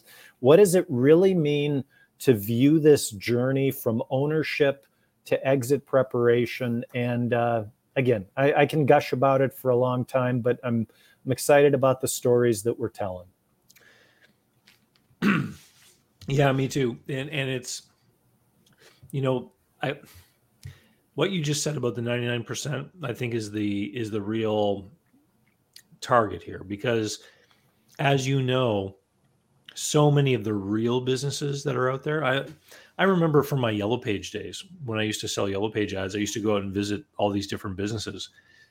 The vast majority of businesses that really exist out there in the world are like the ones that we've been meeting. So You want to give us, you want to give people a little taste of, of some of the business types that we've been talking to? Absolutely. We've got uh, a gentleman who owns a small um, a tile setting business, um, a guy who is uh, working his rear end off all day long, has a handful of, of, of employees, independent contractors, and um, is coming to the realization that he's not going to be kneeling and, and laying tile forever. And, and what does that mean for how he needs to view his business? Because he loves the work and he loves the business, but it's not a, um, it, so that, that's an example. We're talking with with a with a gentleman who wants to own the business that is a you know first generation owned. He wants to figure out how to transfer it. We're talking with a gentleman who purchased a business and now realizes he needs to change it in order to make it exit ready. Um, just uh, these are real world businesses, um, small businesses that's going to that I really think is going to resonate with the the owners that are out there. Yeah, and it and it the stories have come together really well. It's um it's it's going to be something that you're all going to enjoy, and uh, you know how do people how do people find it? Like what what? I, I was about to do the same thing, David. I um, go over to yourexitsquad.com. You can subscribe. You can get a, a little teaser there. Um, if you're interested in being a guest a small business owner that would like to experience the process, yourexitsquadguests.com, a simple application. And then for professionals who serve the small business market, um, coaches, marketing specialists, finance, really across the board, um, you go over to yourexitsquadpartners.com and there's a sh- small uh, application there. So, again, uh, more to come as the content gets out there, but uh, um, it's been a fun ride so far. I've yeah, enjoyed it. it. It, totally has. Um, so we, we have a couple of questions here. You know, you know, Beach NS says, uh, with the middle class in dire straits financially, what do you think the future for the tourism industry is like? Small boutique hotels, cottage rentals, etc. Um, I don't know. What about the first statement? I mean, do you think that that's uh, that's valid? That the middle class is challenged right now? No, it's interesting. I've been listening. I've been listening to some of the past speakers, and I am one who is a skeptic about blanket statements about mm-hmm. about the economy, especially when it comes to business ownership. Uh, I, it, we're we're in that space now. One of your earlier guests talked about how difficult the market has become for selling a business. And I, I know owners who hear those things and they get nervous and anxious and, and say and think, I'm going to wait to sell my business or I'm going to wait to explore this. And a little part of my brain explodes a little bit when that happens because the truth of the matter is, is that the decision to sell a business and the ability to do it and the decision to buy a business and the ability to do it is always individually based. It right. is always part of that individual journey. And so, you know what? Good businesses, they're still selling well right now. Um, it, so it, it, it's about that. Is the middle class in a different place than they were two years ago? Absolutely. Better, worse, and the impact on tourism. I don't know. I, I have uh, close relatives in the tour, tourism industry. Hotels are crazy busy, just crazy busy. Well, I you know it's interesting because back in March of this past year, I took my kids down to uh, Cancun, Mexico, and we got a sweet deal on a you know package holiday with flights and everything, and um, it looked like a good deal to me at the time, so I took it. Now back in that time, I still had to do like a, a test to get back into Canada, and we had to use this special app and all this kind of stuff, and so those things I think were deterring travel. Just for fun, the other day I went and looked up the same package that we bought last year for what it might cost in March of this coming year in 23. Sure. Two and a half times the price. Wow. and so, you know, people are, you know, that have been tired of being, you know, held down and locked up or cooped up, they're out there exploring the world. And at the same time, there's like a shortage of airline pilots and the, you know, uh, there's still planes that are grounded, you know, from that time. They don't have the crews to operate them and stuff, and the cost of flights has gone through the roof. Um, just looking at our uh, the March school holidays when I, I, typically take my kids down south, um, the price of flights and rental cars were just crazy. So uh, we're gonna take the we're taking the Amtrak Auto Train. We're gonna drive down to near Washington D.C. and then put the car on the train, and we all go together, uh, which is an adventure anyway. It's a lot of fun. Sure. but it means I don't have to rent a car. I don't have to pay for flights, right? And so, yeah, I mean, I would challenge this statement because there are people out there who are certainly doing fine. There is always a segment of society that is going to be doing fine. Every business is individual. We know this.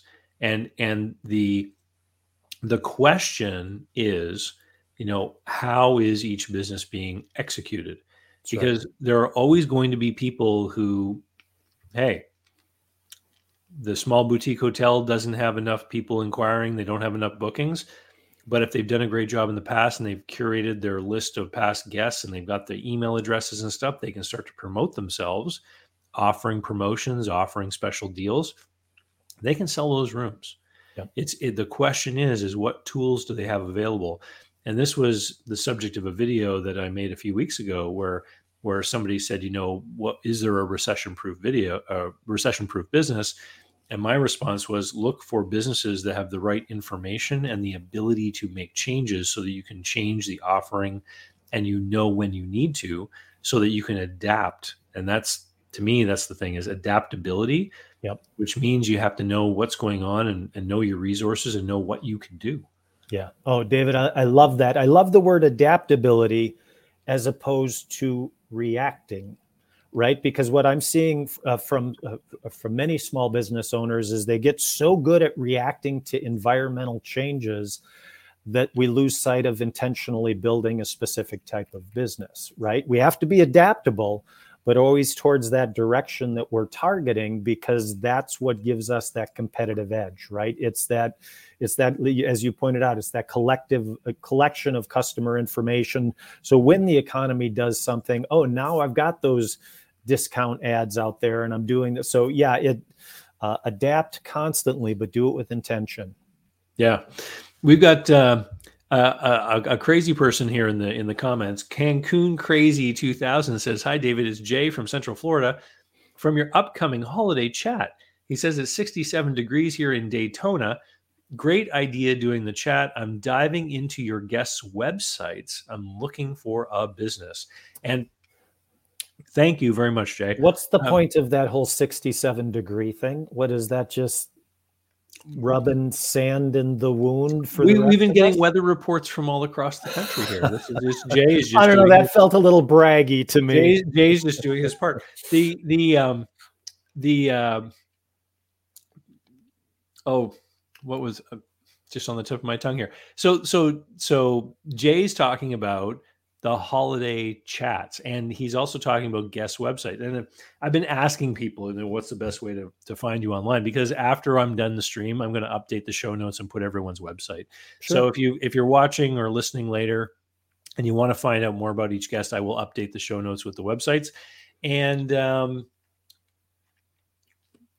Rocky has something here to say about the recession. He says, Our recession plan is to have a plan in place before it happens. So when it does, we don't have to think, we just take the action we said we would. amen Mm, Great advice. Great advice, yeah. What would we? it- it- It's that little exercise of what would we do if, and that piece of paper, that plan gets stuffed in a in a in a folder, and we pull it out when. Yeah, love that. echoed by growth coach of North Indy says points to the necessity of guardrails or bumpers. What do we do when and decide those actions ahead of time? Scenario planning is so important. I agree. I agree that. totally. Dave, David, talk a little bit about the holiday chats. I've enjoyed those in the past. Well, so for those who don't know, the holiday chats are these hour long consulting calls that I do with people. And I don't know if people know, I mention this from time to time, but these one on one consulting calls, I do several a week throughout the year um, and normally charge a few hundred dollars for them. And if people want to do one, you go to calldavidbarnett.com. It'll take you right to the spot in my blog where you can book those calls. But in the holiday time, this has been going now for five years. Um, I I started to send out emails every day, and I thought, how can I make it easier for myself over the holidays to send out my daily emails? I said, I know what I'll do is I'll offer some of these calls at a discounted rate with the caveat that they be released so other people can listen to them.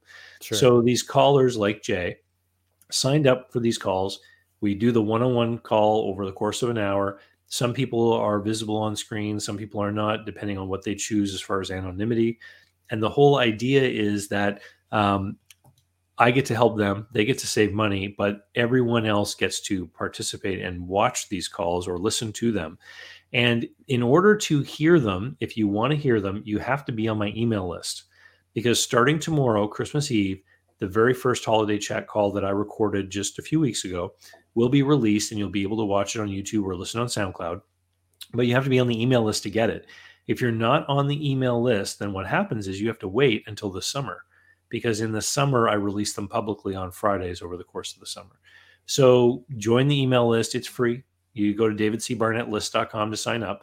And uh, there are 10 calls this year and uh, very interesting. They, they cover a wide degree of a wide, uh, you know, spread of different topics, uh, but they're, they're interesting and um, some really eye-opening conversations. You, yeah. you, you listened to a bunch of the ones from years gone by, didn't you? I did. I'm a I'm a hiker. I'm a walker, and I I, I have a tendency to um, to listen while I'm going. And it's uh, what's fascinating about them for me for that format is it seems very clear for many of them that after the first five minutes ago or, or so, they forget they're being recorded, right? And there is a transparency and an honesty there that is uh, really refreshing from a from a content perspective, right? We listen to a lot of podcasts and things where it's all framed and you you know they've got their their talking points and here's you just got owners talking about problems in their business that they're trying to get resolved. And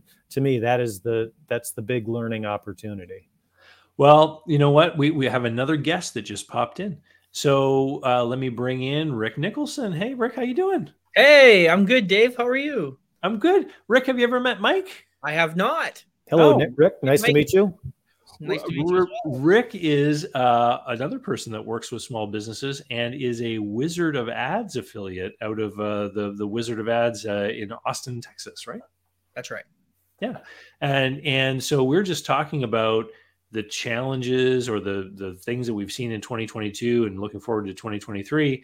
Rick, why don't you let us know what you're seeing as far as the people that you're working with about things that have happened in this past year? Uh, let's let's start about positive. You know, do you have any success stories you can share with us, maybe from one of your clients or yourself?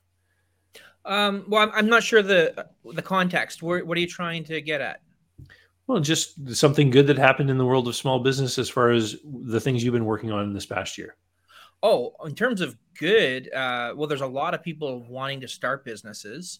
Um, I, you know, we talk about the the lack of labor that's out there, and there's many factors why that's occurring. But one of the minor factors is people don't there's a lot of people that don't want to work for others anymore. So they're looking for their own businesses and they're looking for an opportunity and and it's not all about money. I mean clearly it, you know for a lot of us who started businesses money is one of the deciding factors but usually it's one of the more minor factors. So yeah, they're just looking for whether it's more flexibility or you know, hopefully not more time because usually more time is not what they get, but flexibility is a, is a big one. So working from home and and there's definitely a transition that I'm seeing is people want to work from home more and not have to be in an office.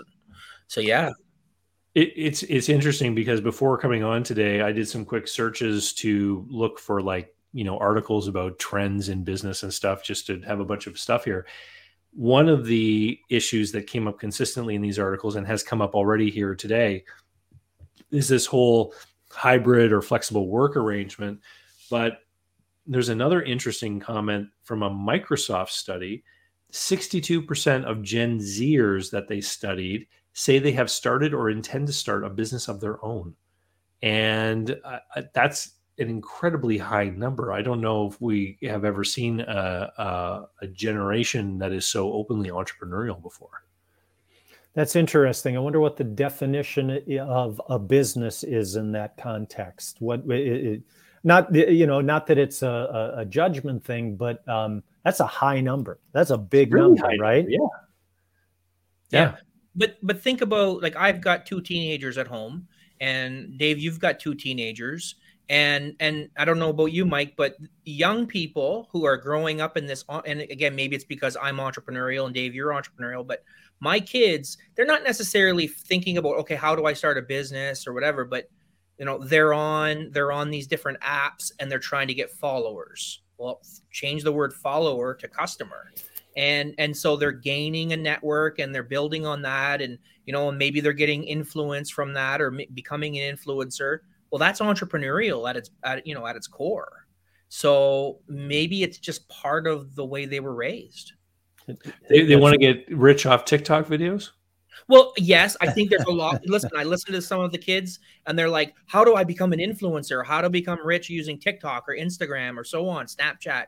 And yes there's no question these young kids are dreamers about that. Now the reality is we know that that's you know very very hard to achieve but but they are building a following and following others. So, you know, again, I just believe that there's a lot of entrepreneurial spirit in that. It, it's it's an interesting question, right? If I look at a YouTube channel, have I started a business once I get monetized?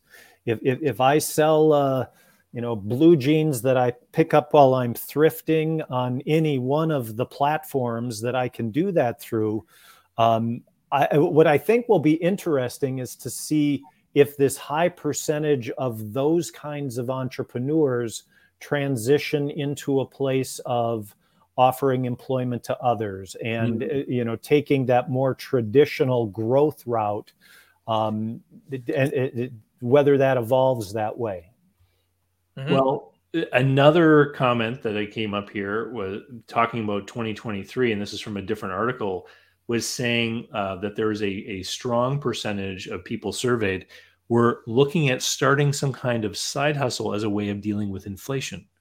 And so when I think of a side hustle to hustle up some extra cash because uh, you know I'm, I'm running short of money, these are the kinds of things that I'm thinking of. Is, is what you just described, Mike.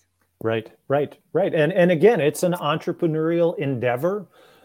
A- after a point, right? It, it, it's uh, and I'm thinking about starting a business as a solution to inflation, given what I know about how view businesses end up being profitable and successful.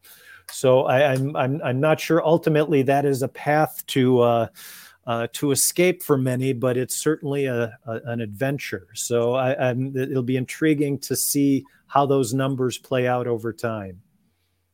We, we have someone here just ask a, an interesting question is an influencer's business saleable? I think that's a I think that's an interesting question um, because I think that there are instances where we've seen, um, you know, uh, says could be done correctly.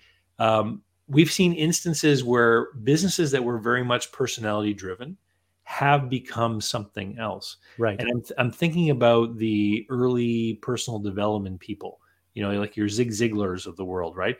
You know, a personality driven brand, now an entirely different other business, right? right? Based upon the legacy of that content.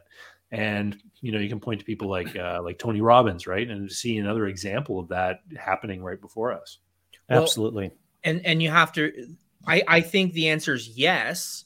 If the influencer can detach themselves from the business and not be the identity, of you know every single post and and so forth. So no different than an orthodontist who has her name or his name on the building one day steps back and hires orthodontist and takes the name off and says you know dr braces or dr smiles or mr white or whatever and then detaches themselves so they're not completely attached every day to serving that customer. Rick yeah. i think that's so important. I mean one of the core questions that i focus on with with owners is um, can a buyer duplicate my results right? That that and that comes down to the team and that's in the systems you've built. But to your point have i have i separated myself from the the core deliverable of that business? And uh, in most cases owners um, haven't done that but that that transition as long as you do it before you reach i'm ready to sell this place um, that transformation can absolutely take place. Yeah. Yeah, and that's the key. It's got to be part of our plan. It, right. It's not It's not something you pull off at the last minute. Um, you know, it, but I'm wondering, you know, can an influencer's business be saleable? What what I'm starting to see more and more is I'm starting to see things like social media accounts that aren't really attached to a person at all. And then I, and then I wonder to myself, you know, like, you know, could somebody like buy an account that has followers in order to take advantage of that social media leverage? So I was I was thinking about this the other day when I was looking at uh, my Twitter feed there was someone who was like it was like a, a made up persona obviously you know with a with a cartoon sort of image as a as the avatar and they had thousands and thousands of followers. And i just thought to myself you know that person could sell that account to another person. Someone else could get the password and take control of it and no one would know. And then i started to wonder is that really a thing? Are people doing that? Read the terms of service. Years ago i looked at uh, a business for sale that sold Facebook accounts. Really? Only to do a little research at the time and found and find that Facebook did not allow for the sale of Facebook accounts. Was it happening? Maybe. Um, but this business was built around brokering those sale uh, the sale of that asset which the platform said could not happen it's interesting because when back in my business broker days, um, this is when Sears was still open and they had their catalog operation running. Um, I sold a laundromat, which was also a Sears catalog uh, delivery drop off point. And so people would order things from the catalog and they would be delivered to that spot. And um, I remember that there were earnings relating to the Sears catalog business that were obviously in the financial statements. And one of the reasons the buyer wanted to buy the business was because of the Sears operation. But in the agreement that the seller had with Sears, it specifically said that they could not sell that that agreement, that distributorship could not be sold. No amount of consideration could be paid for that Sears agreement. And I, I said, you know, is this going to create a problem for us? And it wasn't a problem because what happened was the business was sold and the new owner and the seller met with the Sears guy who just signed a new agreement with the new owner. And but it was, I think, just sort of creating a scenario legally where Sears could never be implicated or dragged into somebody else's business with respect to a sale of one of these locations. And so maybe that's Facebook's position, just that they if they if they put this out there, they never have to get involved in someone's business if there's ever some kind of lawsuit going on about one of these things. They don't want to be pulled into that. Fascinating. Yeah, could be. David, Rick, I'm going to uh, drop off the call and let the two of you uh, continue. It's been my pleasure and uh, happy new year to you both. It's meeting you, Mike. Mike, where can people uh, catch up with you and learn more if they want to meet you more online? I'm really active on LinkedIn, or you can find me at exitoasis.com. Awesome. Good to see you. Merry Christmas, and uh, and we'll we'll see you soon. We'll see you in January at the launch of uh, your Exit Squad. Excellent. Take care. All right. Bye bye. Awesome. You know, there's another, there's another part to that influencer thing, and again, I always try to look at the simple side of things. Like when I, when we think of influence today, influencers today, like you're an influencer, Dave. I mean, you have your followers on YouTube and, and Twitter, and your have I ever influenced you to do anything? Oh, you have and I think I've influenced you as well. I think so too. but but um, you know, you, you, but you take someone like you, or you take someone like a Tony Robbins, or you know, I think of old influencers like Jake Paul, who you know probably was on YouTube earlier than than most. But um, you could license certain things, like Robert Kiyosaki has done. Yeah. Right. So you forget about the YouTube. He writes some books. He gets he's an influencer in the Amway group. Exactly. George Foreman Grills Absolutely. And that story about George Foreman grills, if it does, do you know the story of how George Foreman got in the whole grill business? Was it? I, I believe I, I heard it at one time. Was it offered to somebody else, but he ended up stepping in or something? What happened? They offered it to him, and he was going to get an endorsement fee. And he had just, you know, he had fought in the ring and made million, a couple million bucks or whatever. And he was like, I don't want the endorsement fee if I'm going to put my name on this, I want a percentage of sales. And he made like you know, hundred million dollars or whatever the number is. I mean, you could probably research it and and figure it out. But it the the the fee it pales in comparison to how much money he's made as a licensing agreement. Yeah, yeah, absolutely. And and uh, so that would be a royalty, which is a very simple way of kind of having an equity interest in in the grill business without having to implicate himself with anything to do with how the business was actually run. Exactly. Yeah. So, all right. Well, so you were talking um, earlier about you know the one of the reasons why people are having a harder time hiring people is because people want to be in business on their own. You work with startup entrepreneurs on a pretty regular basis, teaching a, a program in conjunction with a, a local economic development agency. Yeah. How have you seen that change or those cohorts of people change over the last year? So I work with a couple different economic groups um, three different programs to be exact. And what we saw, it's kind of it's hard to compare because I've been doing this now for five years with one group, and it was ramping up really strong. So we would do these training courses, week long training courses that would last a week, and we do one every single month. Um, before the pandemic, there was a waiting list. We had 30 chairs in the room for each month, and there was a waiting list every month. Uh, when COVID hit, we took everything online. We did that for about two and a half years, maybe. I can't remember the exact dates, but anyways, um, and even online, we were we were doing anywhere between 15 and 20 a month. I mean, there were no maximum number of chairs, but that's kind of where we were sitting. So that was encouraging to know that, you know, despite everybody is sheltering at home and there's still interest in starting businesses and they're and you know most of them were very traditional businesses. So whether it's a, a craft business or uh, a garbage removal business or whatever it might be right? Accounting or whatever. So there was still a lot of interest in june of 2022 we went back in person and it dropped off and there was this appetite well if it's online it's more flexible i want to do that and when i say dropped off it dropped off to like eight Wow. And, and so we've been seeing anywhere between um, five and eight people a month since June. Now, the encouraging- and so, so the delivery mode has had a big impact on people's willingness to do it. It almost sounds like the same kind of thing that we're hearing about how people want jobs that are flexible that they can do remotely. And they don't want to go into the office. In your case, they don't want to come into the classroom. Yeah.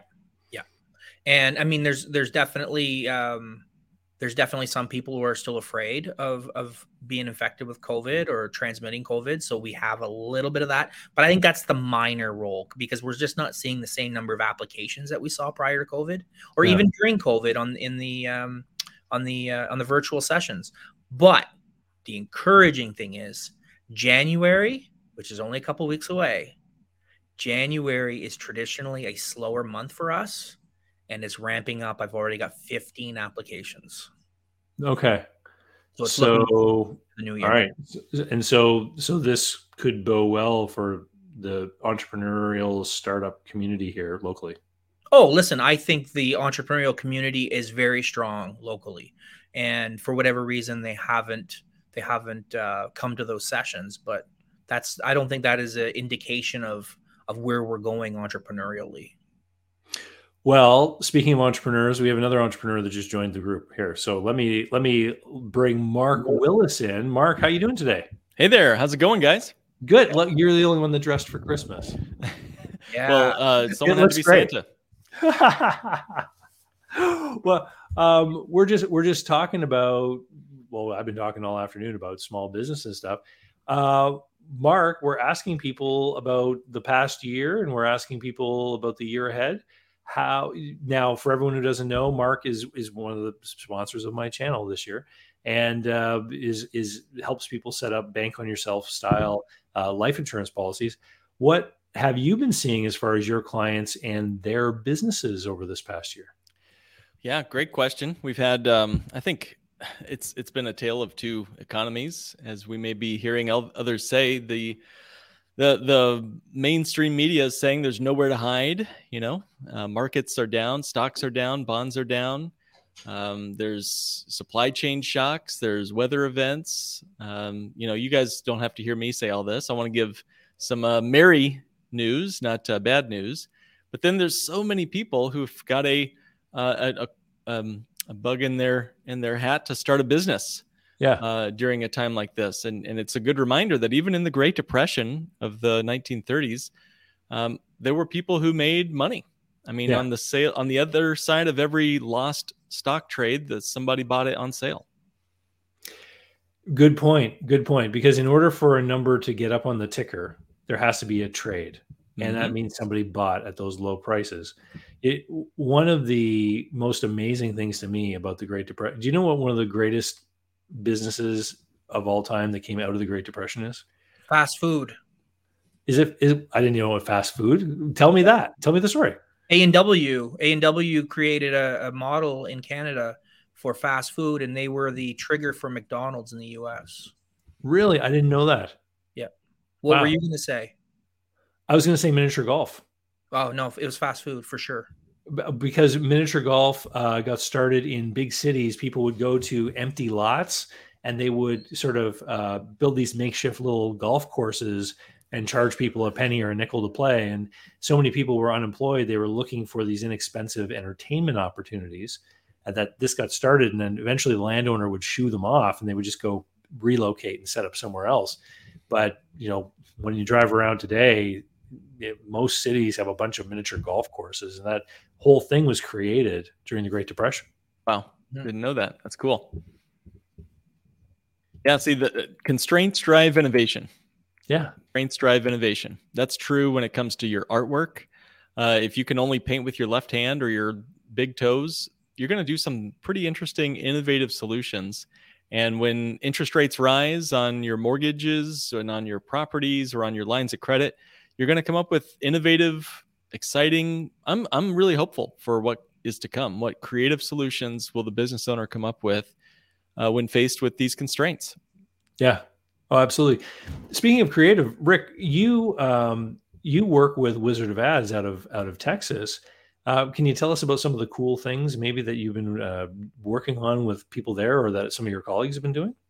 Oh man there's tons. There's like 60 of us that are partners around the world right? So there's eight i think eight or nine in canada most of in the us we've got a couple in australia one in russia um, and uh, uh, maybe one in germany. I'm not sure. Anyways um, so we're all working on different various things that we don't always share our work together. Uh, I've I'm working with a couple clients down in the southern U.S. Uh, in Texas and Arkansas, and uh, I mean, I can't tell you exactly what we're doing because we have a whole strategy behind that, but our growth is fantastic. So despite the times that we, you know, we're talking about inflation and recession and all that, I've got one business that's that's growing at 15%. And that's after price increases. Right. Yeah. So we, we, we net that out. We're still growing at 15%. And and it's type of a business that shouldn't be growing at that level. So, you know, we're we're excited about that. And it has to do with messaging and, and how we how we talk to customers and and kind of holding the fort down because we know that our competitors are going through some rough times. It, it does all come down to execution, doesn't it? It's, it's, it's what somebody does with the business that they have at hand, and yeah, I I, I hear you. Great great example. Mm-hmm. But if you haven't checked it out, and if no one's ever heard of it, uh, Wizard of Ads you can go to wizardofads.org. That's our partner website. Uh, and I would strongly recommend if you've never checked it out from a marketing side, go to mondaymorningmemo.com. Roy, yeah. founder of Wizard of Ads, and he writes basically a blog slash email every Monday. And uh, it's it's a very interesting prerogative on uh, on messaging, business, and so forth. And and Mark, you're based in the Chicago area, but you have a team of affiliates that kind of spreads all over the place. How how has your own business and network of uh, of associates been growing over the last year? Well, there's I think a uh, you know nothing can stop an idea whose time has come, as the old saying goes, and we need probably about a hundred times more colleagues, professionals across the United States and Canada to help clients who are looking for things outside of the Wall Street casino to help them build and protect their wealth. Uh, and one of the best parts of the work I get to do is the the camaraderie and the colleagues that I get to interact with. I'll be spending time with a, a small elite group of the Bank on Yourself professionals, uh, of which there's about 200 of us across the United States and Canada. Uh, and I get to do kind of mastermind groups with th- them. And I'm doing this again in January with a small group of them uh, where I get to learn from the very best uh, of uh, financial advisors, attorneys, accountants, estate planning attorneys, all of whom specialize in the bank on yourself strategy. And I, I just think that's the way of the future. At least it's the way for my future uh, as a business owner. I don't want to be in business um, by myself. Sure, yeah. I want to be in business for myself, but not by myself. And having the the colleagues of other bank on yourself professionals, maybe they uh, would wear this hat a little better than I could. Uh, but I sure uh, like spending time with them. That's for sure. Yeah, it's interesting that you bring that up. I started the live cast today with Giuseppe Grammatico, who helps people with uh, with franchise, you know, choosing a, a, franchise to to operate, and um, you know that's one of the benefits often that is promoted with with franchise systems is the um, the fact that you have these these comrades, these colleagues that are operating similar businesses. But you know, in Rick's example with the Wizard of Ad Partners, and in your example being affiliated with the other bank on yourself people, um, it reminds me of back in the day when I was a business broker and I used to attend uh, the different events put on by the IBBA. You know, they have a con- convention and conference, and and the Canadian chapter too would have their own things, just for the value of getting together and being able to to share and learn from other people who have a similar experience. And one of the things that that I've uncovered and very frequently in my consulting work with people is I'll, I'll, have someone that will call me for a problem or they'll call me with an issue they want to talk about buying or selling a business. And sometimes the topic of just feeling isolated comes out and and you know the I, I can realize pretty quickly when i'm talking with a business owner that has not taken the time to build any kind of network of relationships with other business owners and you know, I, I think there's big advantages to having this within your own industry, obviously. But even if someone is just in a certain town or community and they own a business, they should make an effort to be connected with other business owners just so that they have a, a forum for sharing things like, you know, what we've been talking about this afternoon, like employee issues and, and stuff like that. Because you can't share those kinds of problems with people who have no context or understanding of what it's like to have those kinds of problems. Yeah, there's a um, a correlative here with our biological health. Uh, they're saying that loneliness is the new smoking, and I feel like uh, the likelihood of your business dying early is increased if you don't have a good connection group, a network group, people who are both in your space, um, other people who do exactly what you do, and then outside of your space, uh, great folks like you guys, uh, where I get to get to know new folks. And I think David, you're a big part of the connective tissue of the health of many entrepreneurs across this, you know, continent. So thank you for your work. Uh, well, thank you for saying that. Um, but I know what I know what you mean when it when it comes to like the podcast thing because, um, you know, I've got a few podcasts that I listen to and I listen to them regularly, and it almost feels like hanging out with some guys. You know, like be, because you you just you get to this point where you you feel like you know them so well, even though that you know I, I don't actually you know know some of these people that I'm listening to, but it, it, it's interesting. You can almost kind of get a, a, proxy for that relationship feeling sometimes, and you don't even have to pick up their bar tab. it, it's that's funny you say that, Dave. Yesterday, something interesting happened to me because I, I blog regularly through Wizard of Ads, and you know, I once in a while we'll get a customer who will, or a potential customer will reach out and say, "I really appreciated this, and this is why it affected me this way." Blah blah blah a author that I follow. He doesn't know me. He read my blog. I follow him on I read his books. I I listen to his podcasts.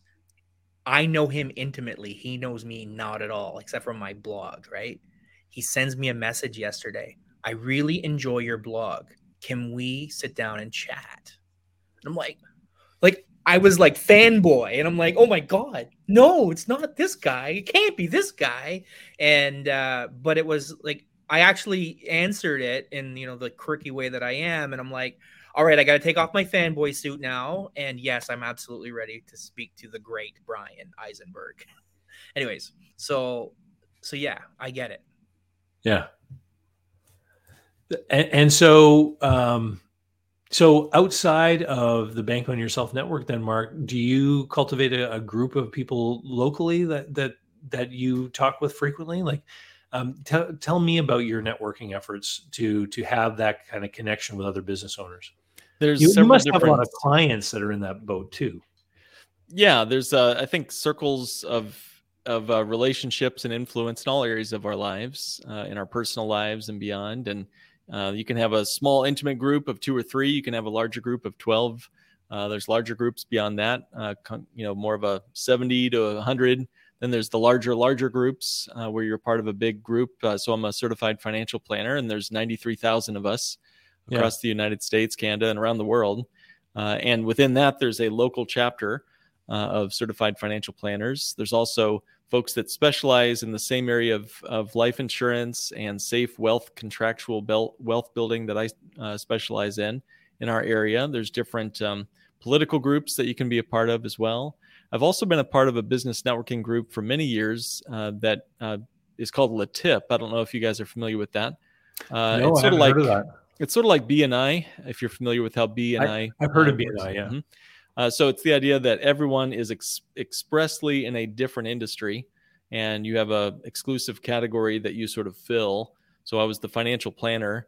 Uh, that was downtown Chicago. I've since moved out of downtown Chicago, uh, but that was a great opportunity, uh, not just to get referrals, which it did do that, but it helped refine my voice and it ref- refined my opinions and my my compelling ideas and my ability to deliver those ideas to clients and to a group of people. It was almost like um, oh those um uh, Toastmasters type groups, you know. Uh, and I feel like boy, it's just invaluable to have a group of people who um, are you're able to bounce ideas off of who might have a different opinion. I, I was involved in a in a business mastermind group for almost well, uh, ten years at least. And one of the great things about it was that everyone in the group was from a different industry, and it always amazed me when someone had a problem, how sometimes other people from other industries would have solutions already ready made because that industry suffered from that issue or whatever before.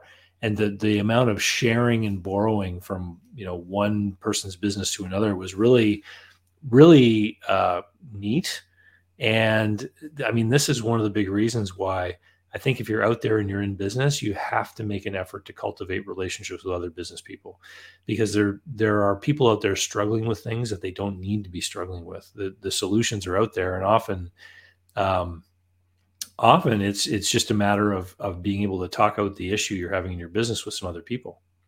So, where do you find your network, David? I'd be curious what you've learned uh, being a skilled, um, both virtual and beyond networker. How do you do it? It okay, so so it's it's interesting because I was in that group for 10 years and then it changed and I think it's because some of the people reached the point in their career where they were looking for their exit and the dynamic of the group kind of started to change. So I left the group. And since then I've been I've been sort of looking for a formal replacement for that. It's been about 3 years haven't found it yet, but I found a couple of half measures that I'm making work.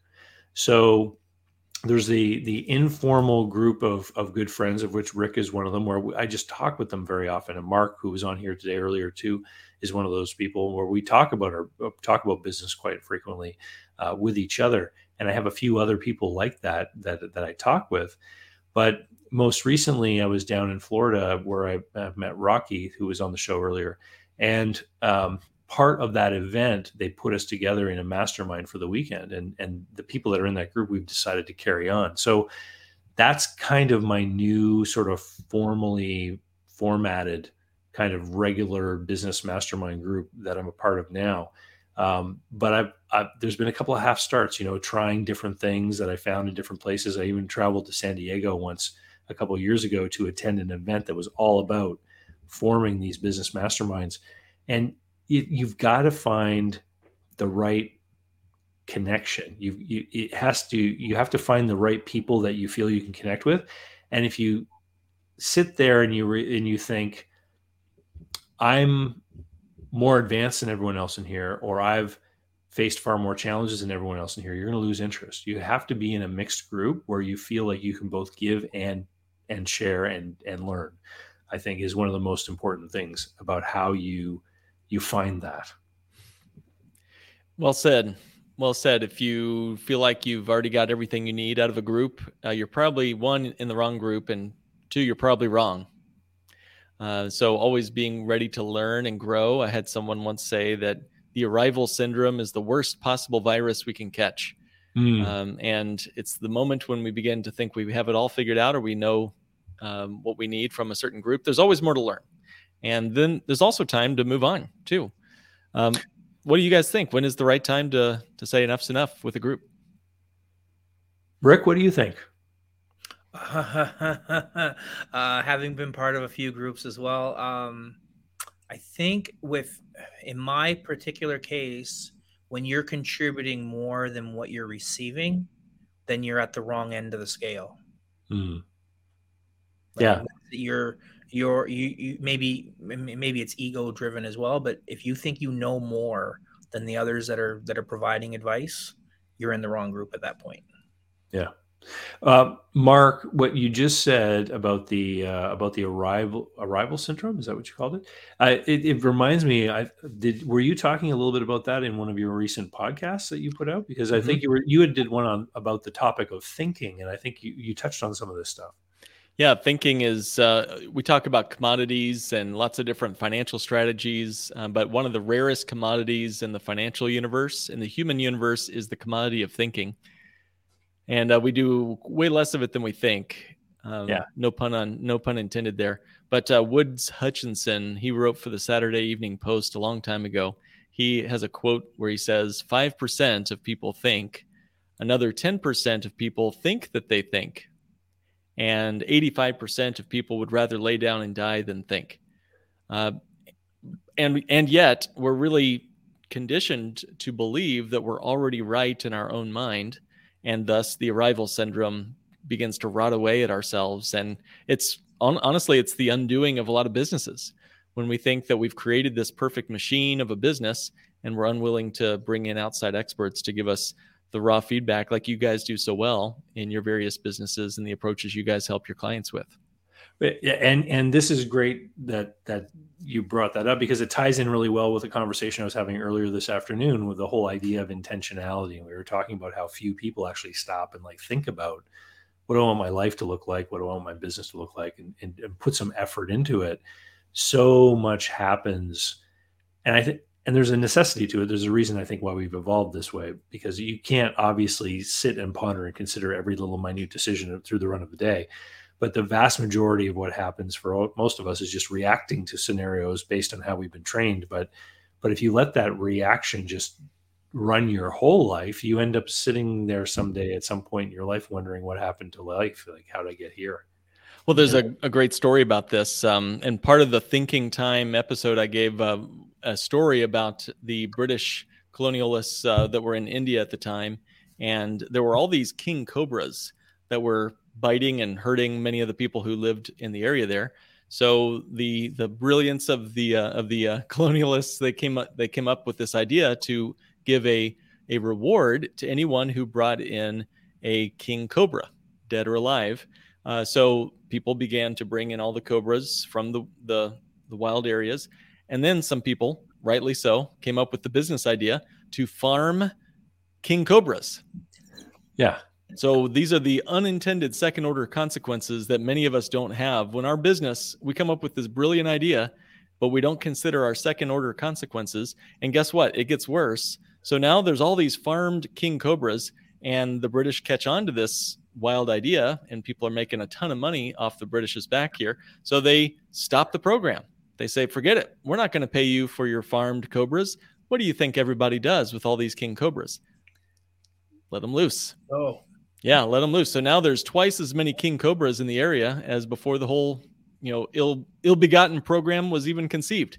So. Well, it's, also a story about uh, the market dynamics when government interferes with uh, with the price. That's right. Things going on too, right? That's right. That's funny because when I was a kid going to university in the summertime, I'd plant trees. and for this tree harvester, they um, they had a bounty on porcupines because the porcupines would eat these seedlings and it would ruin the plantation. So they had a bounty that if you cut the nose off of a porcupine, they would give you a couple dollars for the porcupine. And so some innovative people working in the company, every time they'd see a porcupine as road roadkill on the side of the road, would just cut cut the nose off and bring it in to get their bounty. That's hilarious. That same story. Mm-hmm. Market forces. I love it. Yeah, it just it Uh, just goes back to reminding me that sometimes I think I need to fix the problem in my business. Like I was doing some thinking time this morning on some upcoming projects and things I want to improve for the next year. Sometimes I think we we grab the duct tape as entrepreneurs. We want to grab that duct tape um, when we really should be grabbing the sledgehammer. Not what do we need to fix, but what do we need to break? Sometimes breaking something actually can be the better solution than trying to just manhandle things or, or grab some scotch or, or duct tape to fix it up. And you know what, Mark? What you're saying actually makes a lot of sense to me. And and I'm gonna add this one part to it. When we we talk, I can't remember what the percentages you said that 15% think or whatever. That what were the two numbers that you used? Yeah, five percent think, ten percent think that they think, and eighty-five would rather lay down and die than think. Okay, so five and ten percent, and I've seen this constantly in in my realm. There's a lack of curiosity. You know, the hmm. what if? Well, what happens if I do this, or how would this change the results if we took this approach instead of this approach over here? And that comes back to thinking, but it's that curi- that genuine thought of curiosity because that old cliche is oh if i'm curious it'll kill me right and it's like no no no you, curiosity is where the opportunity is Well said. Love it. That's great. Yeah. I, I was curious to wonder if I could uh, make it through like uh, three and a half hours of live streaming without having to go to the bathroom. And now we know I can. We don't want to know what sort of innovation you came up with that constraint. I just don't want to know what sort of innovations you had to come up with there, though, David. All right. Let's leave that offline. I, I, all natural. Don't worry. All right. Good. Good. Good to hear. Well, uh, I'm curious what you've learned, David, in, in this experience. Is this your first time to try this? And what is what have you learned in the in the process? No, this is this is the fourth year for my for my Christmas Eve live stream, and and the and the reason that this show originally came about was in the uh, in the arrangement with uh, with my ex and the children is they always go to her place on Christmas Eve, and then on Christmas Day I go over to my in laws and meet up with all of them for the big feast, and then I take the kids back to my place. And then the next morning we do our Christmas morning gifts and all that kind of stuff. And so I would always be here on Christmas Eve with, you know, an empty house. So I thought, oh, I'm going to do a special online. I'm going to invite a bunch of my, you know, guests from the podcast and stuff to come and talk with me. Um, this year has been a bit of a challenge because I planned this under the assumption that everything was going to happen the way it normally does. But of course, now my kids are teenagers and somehow have this idea that they get to run their lives. Um, and so throughout this entire day, not only have I not had to use the bathroom, but I've been listening in the background as hordes of teenage children run up and down the stairs, go to my son's room, go to the basement. My daughter comes in and out the front door. Other people arrive to pick up kids and leave. And uh, the whole time, I'm just wondering if the mic's picking any of it up because it's been very distracting, I can tell you. Um, but uh, this is the new normal for the next few years until these kids get out into their own places. I guess this is how we live. I mean, Rick, you've got some older kids. Is is this pretty much how it goes? Pretty much but see my my office is in the basement and their their bedrooms are on the second floor so and one's working now and the other one he's just been home for two days so he's kind of chilling out a bit but yeah absolutely Yeah. All right. So so yeah, that's how this evolved. It's it's uh, a chance to uh, get together with people to talk about what we've seen, what we have coming forward, and um, and to create some extra stuff for people to enjoy over the holidays because this is the time of year when people have those long car drives. And I always imagine, you know, some person who's interested in business uh, making their young kids listen to it on a four-hour car drive, and for some reason it just makes me smile. I just think, yeah, the I'm the, because those children don't want to hear it, but something that's said today is going to plant the wonderful entrepreneurial seed that's going to let those kids blossom into wonderful providers of jobs for their communities. And it's all going to be good. And it's just part of that, what I can do for the universe. You know, um, I, I just love that you're doing that. And honestly, you know, we've been talking about constraints driving innovation. Here you are with, uh, you have an afternoon on Christmas Eve and you turn it into some, some people might turn that into a bottle of liquor and a bag of potato chips.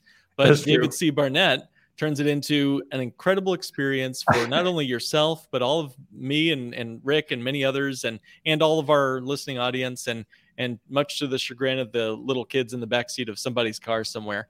Uh, so I just think that's awesome. And who knows? Who knows what sort of entrepreneurial sparks you're causing to to form, to glow in the minds of those little five and six year olds in the back seat of the car, wishing they were listening to Paw Patrol or something like that.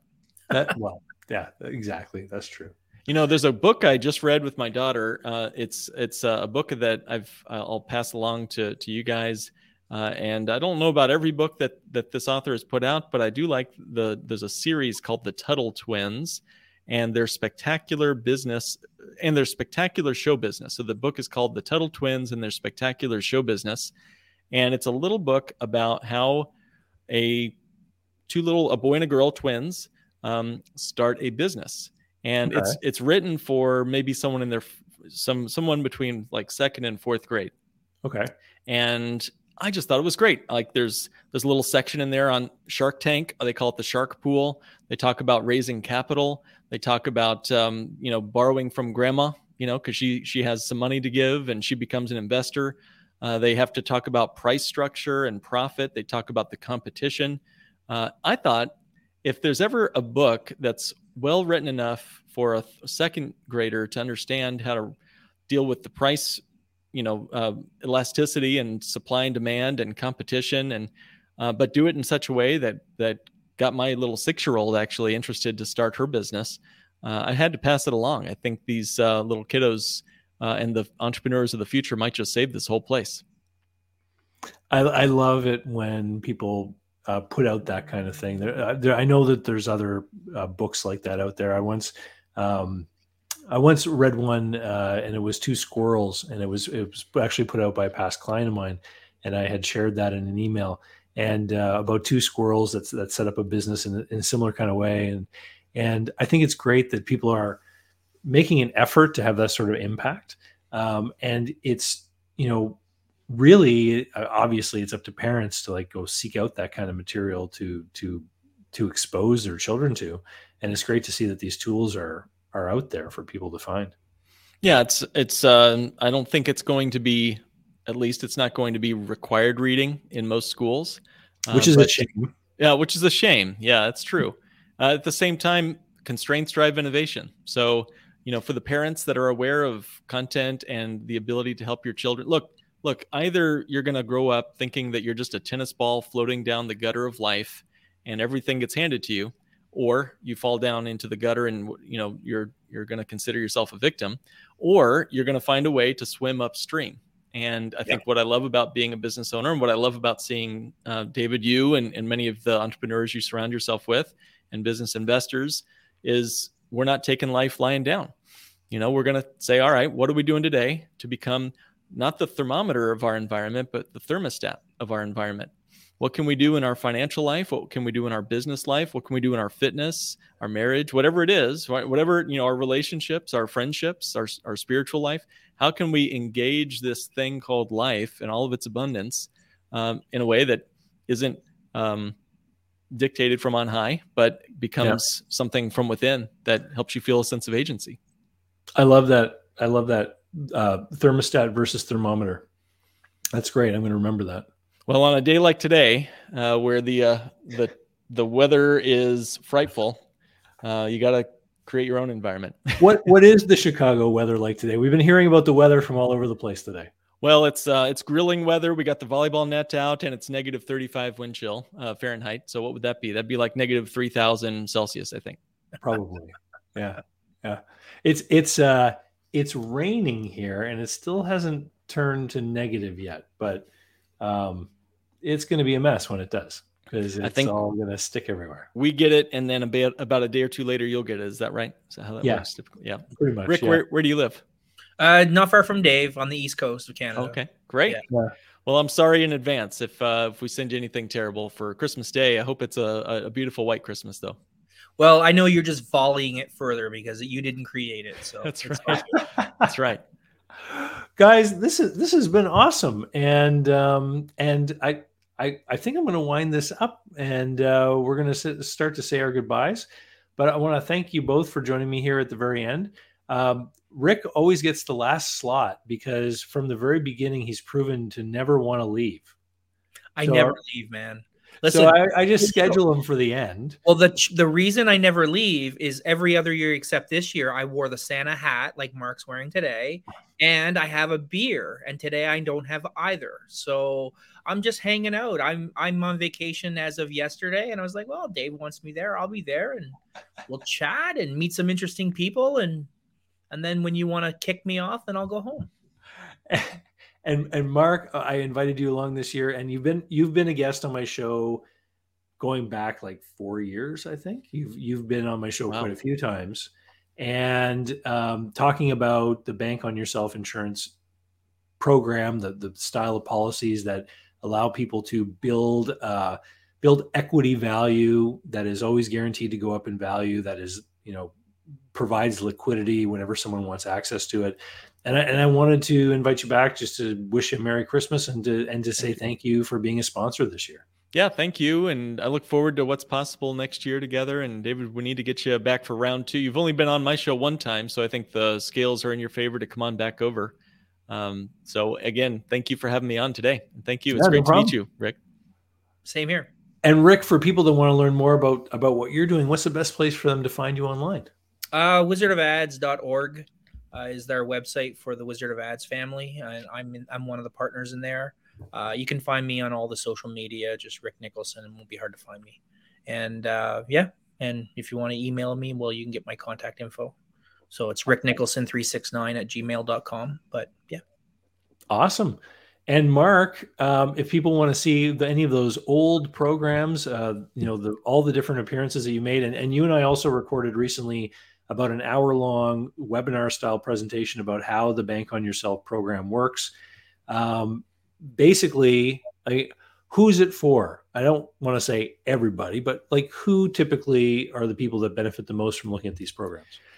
Well, that's a great question. It's it's you're right. It's not a perfect fit for everyone. I'd say if you're a business owner looking for more control, more certainty, more confidence that you're going to have more money next year than you have this year, if you're tired of opening up your you know your RSP or your 401k or other accounts and always you know being upset with what you're seeing, uh, or if you just need liquid access to money, I think the um, best website to go to is what is it newbankingsolution.com. newbankingsolution.com. We, we've got all of the past videos and the new webinar embedded there, so people can see all of that on one page uh, and can uh, click to sign up for a quick 15 minute chat with you um, and and actually see what it might look like for them. Yeah, we've had the great privilege of chatting with folks from Canada down to you know the southern tip of Texas, actually from that website, uh, and it's been a phenomenal conversation starter for a lot of folks to kind of get ex- exposed to a strategy they may not have heard before, but it's been around for generations. So thanks Yeah. again, David, and I'm looking forward to 2023. Awesome. All right, fellas. Have a great day, and uh, and I hope Santa finds you all, and and uh, you have lots of time with your friends and family. All right, thanks again. Merry Christmas, Dave. All right, bye, Merry guys. Christmas. Bye. So, how can you learn more about buying, selling, financing, and managing small and medium sized businesses? Easy. Head over to my blog site at davidcbarnett.com. You'll find hundreds of articles and videos, all for free. You'll find links to my books and online courses, and you can sign up for my email list and get emails covering topics that interest you and be notified of new videos.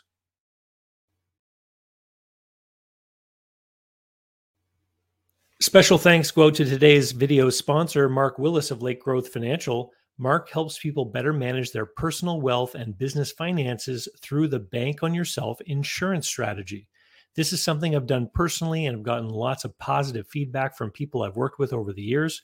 Go to newbankingsolution.com to find a playlist of all the interviews I've done with Mark and to learn more about the advantages of these programs. While there, sign up to arrange a conversation about what this solution might look like for you.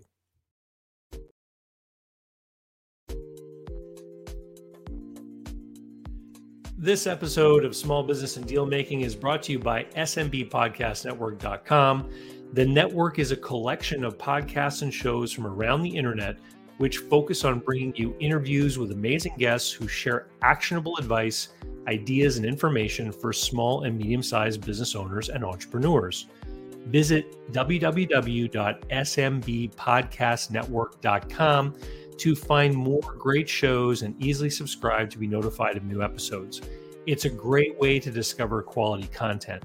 And if you've discovered us today via the network, then I hope you're enjoying the show and will consider subscribing directly so you never miss any one of our great episodes.